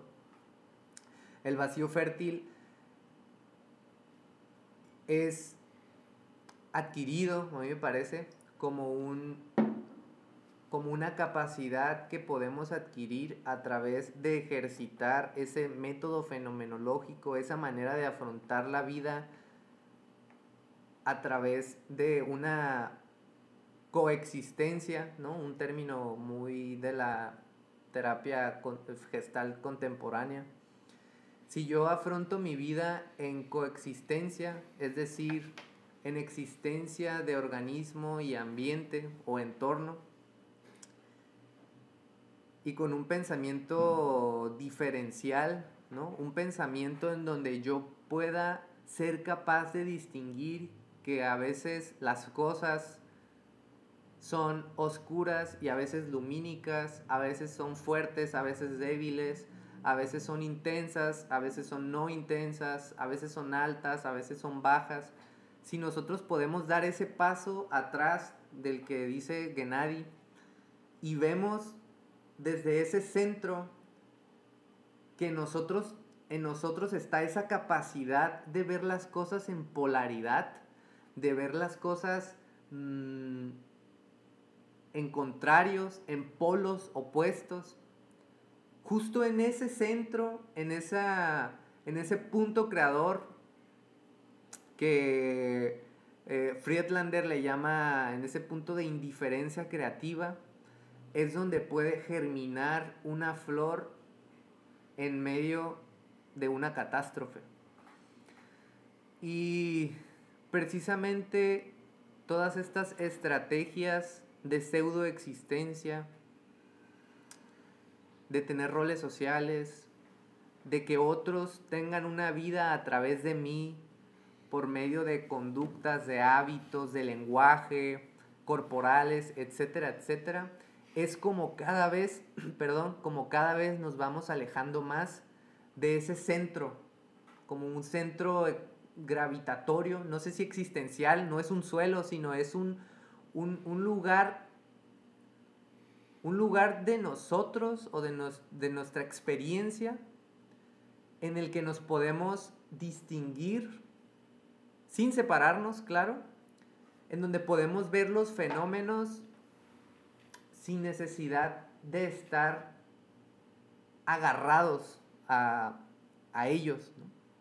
Y gran parte importante o como gran... La terapéutica de la terapia gestal en gran medida está en la capacidad, en generar en el paciente la capacidad de autosoporte y que deje de depender del ambiente, de manipular el ambiente, de que la persona sea capaz de responsabilizarse, como lo dijiste Ana, eh, Fritz sí usa ese término, que sea capaz de pararse sobre sus propios pies. Eso es la existencia para, al menos para Pearls, eh, desde su pensamiento gestáltico, que sea capaz de pararse sobre su propia experiencia, desde su propio awareness. Y una de, uno de los aspectos que nos impiden pararnos dentro de nuestra propia existencia precisamente son eh, las expectativas, ¿no? En otras conferencias hemos hablado sobre eso. Las expectativas catastróficas y anastróficas. Todas esas cosas que nosotros nos decimos para asegurarnos un futuro. El existencialismo y la terapia gestalt, yo creo que comparten el ahora, ¿no? esa, esa, mm, que, esa, esa posición humana en donde el, lo único seguro, además de la muerte, pues es que hay un momento ahora solamente, ¿no? Y todo el trabajo gestáltico se hace en el ahora. ¿Y qué hay ahora? pues hay awareness, ¿no? Hay, hay, hay fenómenos que a mí como sujeto, como individuo, se me presentan en la interacción con el ambiente, pero a veces es en, un, en, un, entorno clínico, por ejemplo, en ese ambiente hay otro awareness enfrente de mí, hay otra persona, hay un otro, hay otra, hay otro ser al cual se manifiestan muchos fenómenos al mismo tiempo que yo, ¿no? Mm, la idea eh, es que la manera en que yo puedo o la manera en que se me presenta a mí la otra persona, esa manera única en cómo a mí se me presenta ese fenómeno, tiene que ver con un aspecto de mi awareness, pero también tiene que ver con un aspecto del, pues, del otro. Mm, quiero leer un pedacito. Este es el, la introducción de este libro le, la hace eh, Joseph Sinker. Déjenme, déjenme lo encuentro. Tal vez como una manera de responder lo que preguntaba Erika y Cristóbal.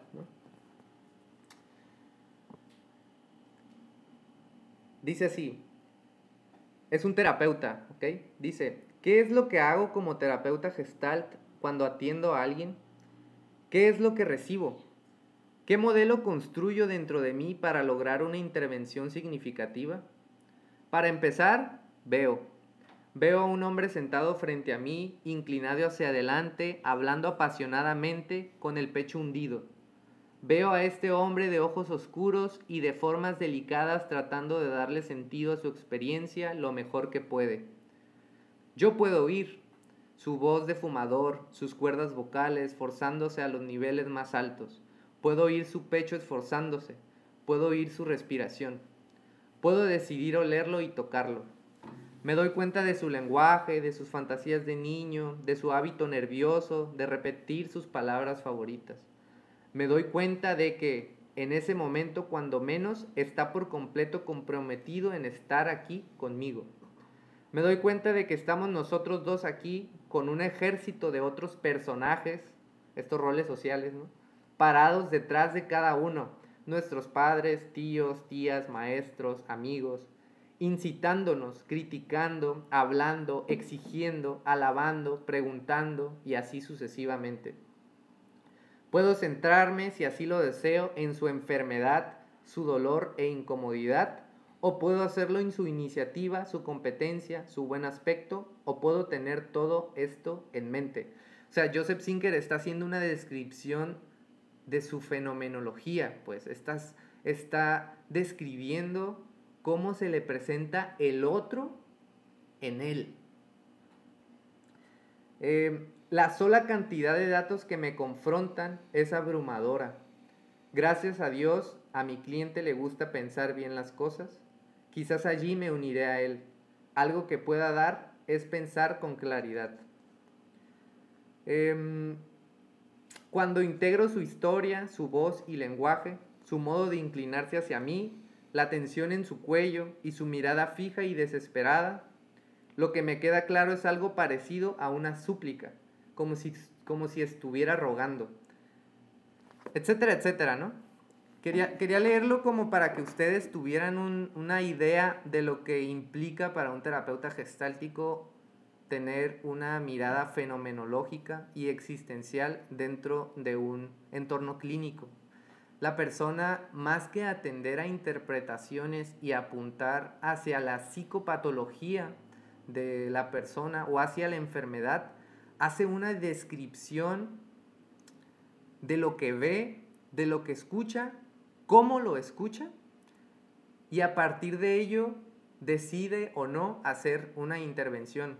Más adelante, ah, el libro se llama Proceso Corporal. Se los recomiendo mucho.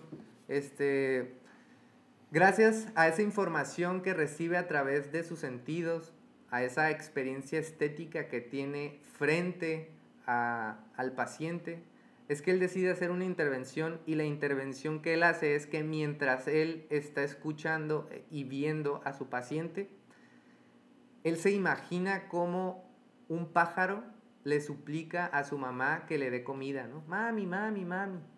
Entonces él decide, como esa es la figura o esa es la imagen que le provoca estar frente al otro, respetando su, su, fenomenología, ¿no? Respondiendo a su, a su visión, la pone sobre la mesa y le dice, se me viene a la mente o imagino como si tú estuvieras rogándole a tu mamá que te diera, como un pajarito que le ruega a su madre que le dé de comer. Y todo lo que tuvo que pasar Sinker en ese momento mientras el otro, mientras lo escuchaba, se centra en una metáfora que él pone allí y que en el otro provoca un llanto y provoca una, como una, provoca que su paciente acceda a un lugar en él a través de esa imagen simbólica y que tenga una experiencia estética con esa imagen que Sinker le da. Entonces el paciente con esa imagen comienza a sentir cosas, ¿no? Imagina a su mamá, imagina a los pajaritos, imagina la angustia. Y de acuerdo a esa imagen, él comienza a tener una experiencia, Comienza no sé, tal vez a sentírsele caliente el, el, el, el, pecho, ¿no? Un nudo en la garganta, tenso de los hombros y comienzo a, comienza a ver una, una, pues una, una, experiencia, ¿no? Y al respecto, mmm, algo muy importante y aprovechando que este ejemplo viene de un libro que tiene que ver con el cuerpo, con el proceso corporal. Eh, Fritz Perls tuvo una, fue, fue paciente de, de Wilhelm Reich, un, un psicoanalista em, que se esforzó por, por descubrir o cuantificar o ver la libido de la que habló Freud. Y Wilhelm Reich fue el primer analista que construyó un, una terapéutica sólida a través de la experiencia corporal. Y por ejemplo, Reich decía que las personas se formaban un carácter. ¿Y qué es un carácter? Pues el carácter es ese, esa, ese como esa configuración muscular de tensiones. Una armadura. Una armadura, ese es el término, ¿no? Una armadura este, muscular que nos impide, pues, expresarnos, ¿no? O sea, nos impide, nos impide pararnos sobre nuestros propios eh, pies. Y tengo, no lo voy a leer todo, pero es que me topé con un textito, déjame ver si lo, si lo encuentro. Eh, sí, sí, sí, sí. Ah, aquí está. Su observación crucial fue que la resistencia del carácter no era simplemente un asunto de organización cognoscitiva, es decir, de naturaleza simplemente eh, mental. Eh, lo insólito fue que él se paraba y se sentaba frente a sus clientes y no solamente los escuchaba sus discursos mentales, sino veía su cuerpo. Entonces, de esta idea de existir es una manera de ocupar el cuerpo. Eh, no es propiamente gestáltica, viene, viene pues del psicoanálisis a través de Reich. Pero para la terapia gestal, la existencia o... Sí, la existencia no es un juego intelectual, sino es una... Mm, es un ejercicio corporal, pues es, es, es ocupar pues nuestro cuerpo, ¿no? Valga, valga otra vez la redundancia. Em, faltan 10 minutos para acabar. A mí me gustaría, perdón. Sí, sí, no, vas, vas, vas. Me gustaría retomar el, el, comentario, la descripción de Ana Cortés, que dice con respecto a la angustia, la experiencia de ah. angustia que te preguntábamos, ¿no? Dice calor en extremidades, necesidad de orden o concretar lo que escucho que dicen, asociando mi vivencia de encierro, mente y estómago revolviéndose en el intento de mantener la atención. Eh, pues nada más decir que esto es, se aproxima bastante a lo que estábamos diciendo como el método fenomenológico. Y qué bueno que tú, que tú refieres sensaciones. Esto es sumamente, sumamente importante también, la recuperación de las sensaciones. Pues en la Gestalt hay una, hay está la empresa, ¿no? De, de, de, de, reconectar con las sensaciones, porque la vida nos habla a través del cuerpo también, ¿no? Para conectar con lo que estaba comentando eh, Arnoldo volver a las sensaciones también nos permite bajar o disminuir todo, todo el ruido y el aparato y el aparato mental, ¿no? Por supuesto. No sé si tengas algo más que decir. Yo tengo, yo tengo aquí una, una lista de, de apuntes con todo lo que has dicho. Me han venido a la mente varios términos. El último que anoté aquí es la idea del ahora. Que, que Fritz Perls en Sueños y Existencia eh, decía que es peligroso que se constituya un programa. O sea, que, que esto se vuelva una orden, que esto se vuelva un deber ser, que esto se vuelva robótico. También, por ejemplo, Heidegger hacía un gran hincapié en el ahora. Heidegger hablaba, por ejemplo, de un tiempo primordial, de un tiempo originario, ¿no? o de un tiempo prístino.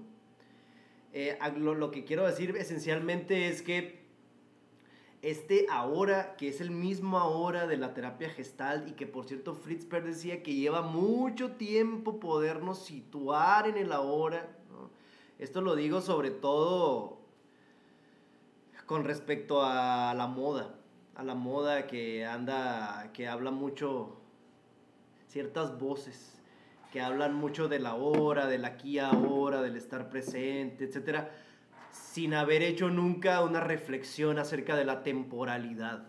No es casual que el libro de Heidegger se llame Ser y Tiempo.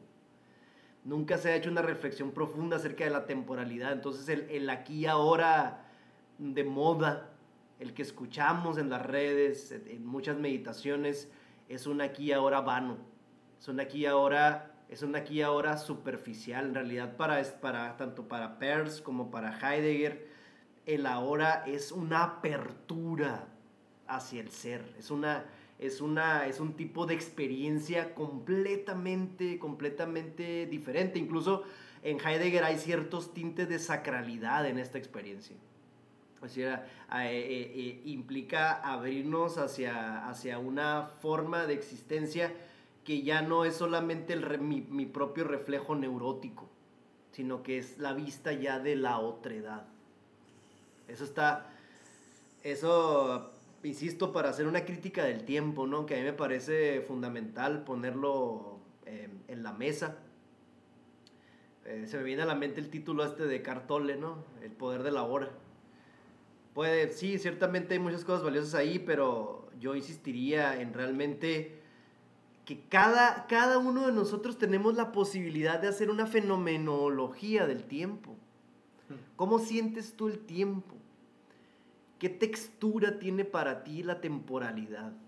¿Cómo es el tiempo para ti? Todos estamos metidos en el tiempo, todos podemos decir algo acerca del tiempo si es que tenemos la disposición para ser suficientemente honestos y entrar a ese asunto, que también es una situación límite en términos de Jaspers. Es, ese es, dígame, licenciado. dígame, licenciado. Quiero, quiero compartir una, mi última sensación de ahora que tuve. Este. Hace rato, cuando íbamos llegando aquí a, tu casa, em, me bajé del carro y, y, abrí, la, abrí la cajuela, ¿no? Y empecé a sacar las cosas y venía con, con Alejandra, mi novia. Y, y le pasé las cosas y la vi punto, ¿no? Sí, y la vi. Y me le quedé viendo así como un ratito, ¿no? Para mí fue como un segundo o dos o tres, no sé. Y Alejandra se hizo una cara así como de que, ¿qué me ves? y de hecho creo que sí me dijo algo así, ¿no? Como de, ¿por qué me miras tanto? Y le dije, te vi y no, o sea, y...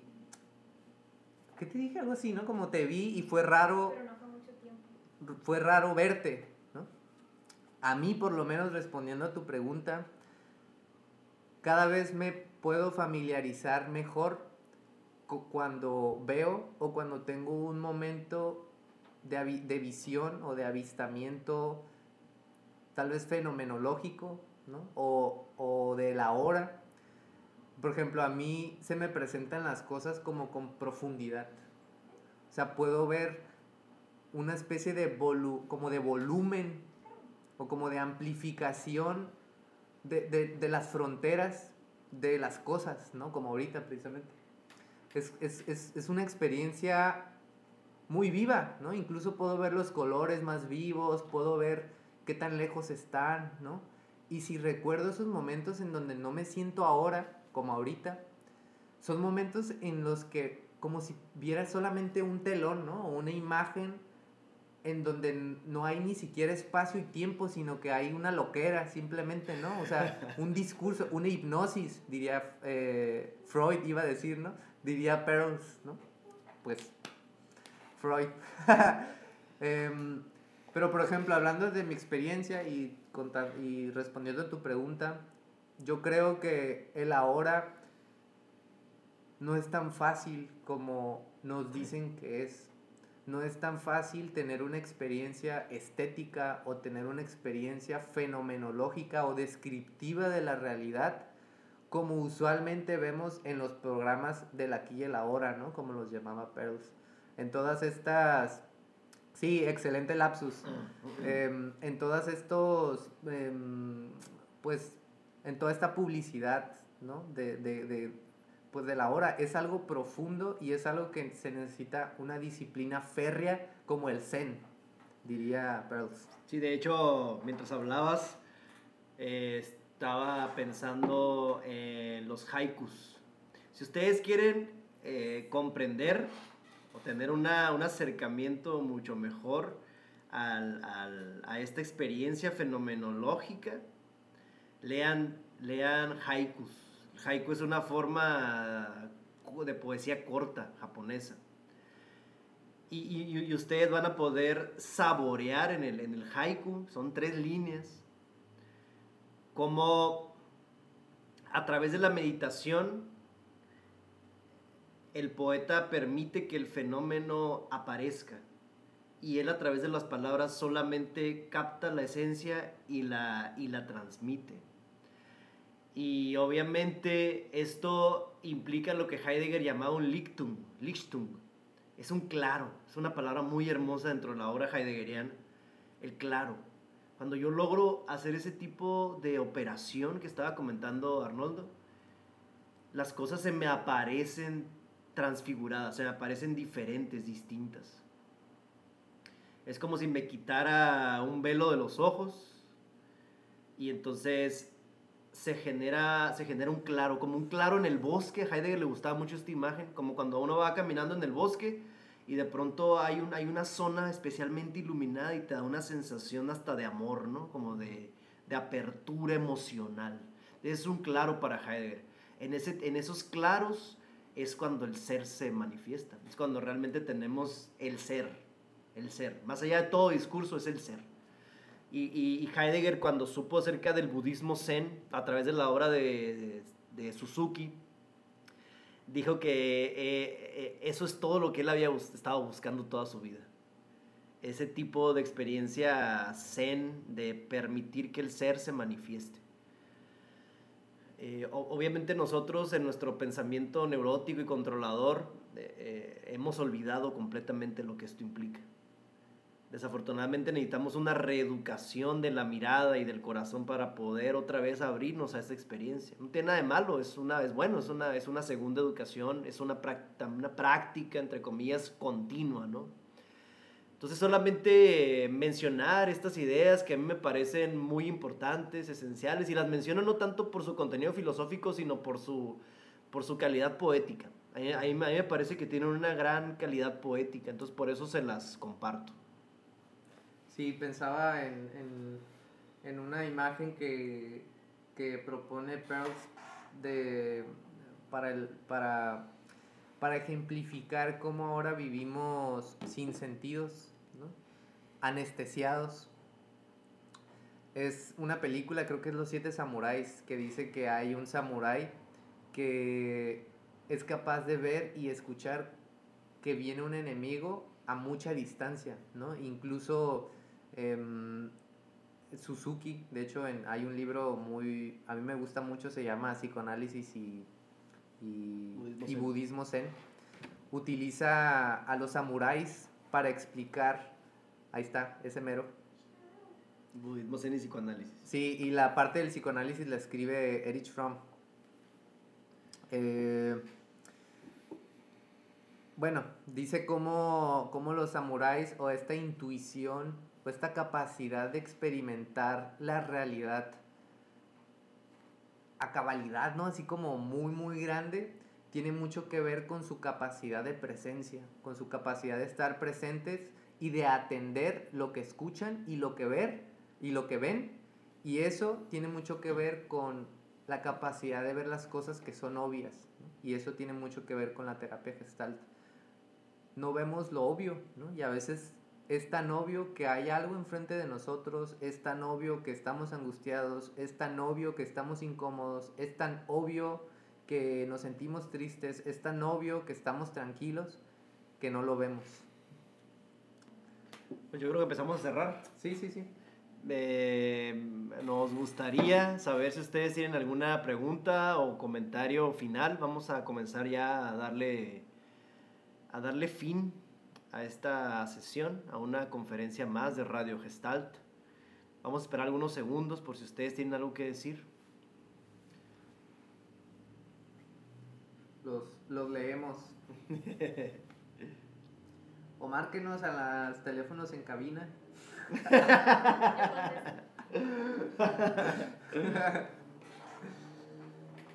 sí, es un, es, pues, a mí fue un tema que me costó trabajo, sinceramente, porque, pues, hablar sobre existencia y sobre gestal tiene bastantes implicaciones, ¿no? Sobre todo desde el aspecto gestáltico, no hay manera en la que no te puedas involucrar o tocar o alcanzar por los temas em, si realmente se quiere, pues, hablar sobre ellos, ¿no? Cristóbal, muchas gracias, les amo. muchas gracias, Cristóbal. Gracias. Este, Saludos. Le amamos a ustedes también. De hecho, para también ¿no? algo que no dije es de cuando tú estabas, cuando tú iniciaste a hablar, yo pensé que todo lo que estabas diciendo sobre la Gestalt es existencialismo en clave Gestalt. Básicamente yo lo, yo, lo, yo, yo, lo pensé así, ¿no? Que la Gestalt es, es, es una, es, una es, es, es el existencialismo llevado a la psicoterapia, con todo lo que, lo que ello implica, ¿no? Pues yo creo que ya no tiene más preguntas. Sí, parece que no. Pues muchas gracias, cuídense mucho. Este, nos estamos viendo.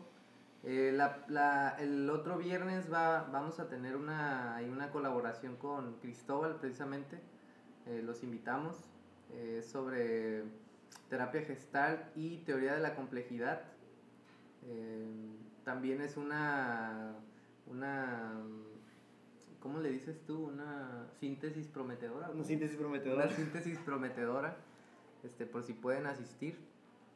Eh, y también, eh, como ustedes saben, eh, Radio Gestalt es un proyecto naciente, es, apenas está surgiendo. Y les agradeceríamos, si ustedes quieren hacerlo, pues que nos ayudaran a compartir nuestra página, ¿no? Eh, para que más gente conozca nuestros planteamientos, nuestras ideas, y es que también les parecen valiosos a ustedes, ¿no? Sí, pues muchas gracias, eh, hasta pronto, cuídense mucho, les enviamos un abrazo muy caluroso y virtual, este, que estén muy bien, muchas gracias. Buenas noches, bye, gracias. Buenas noches.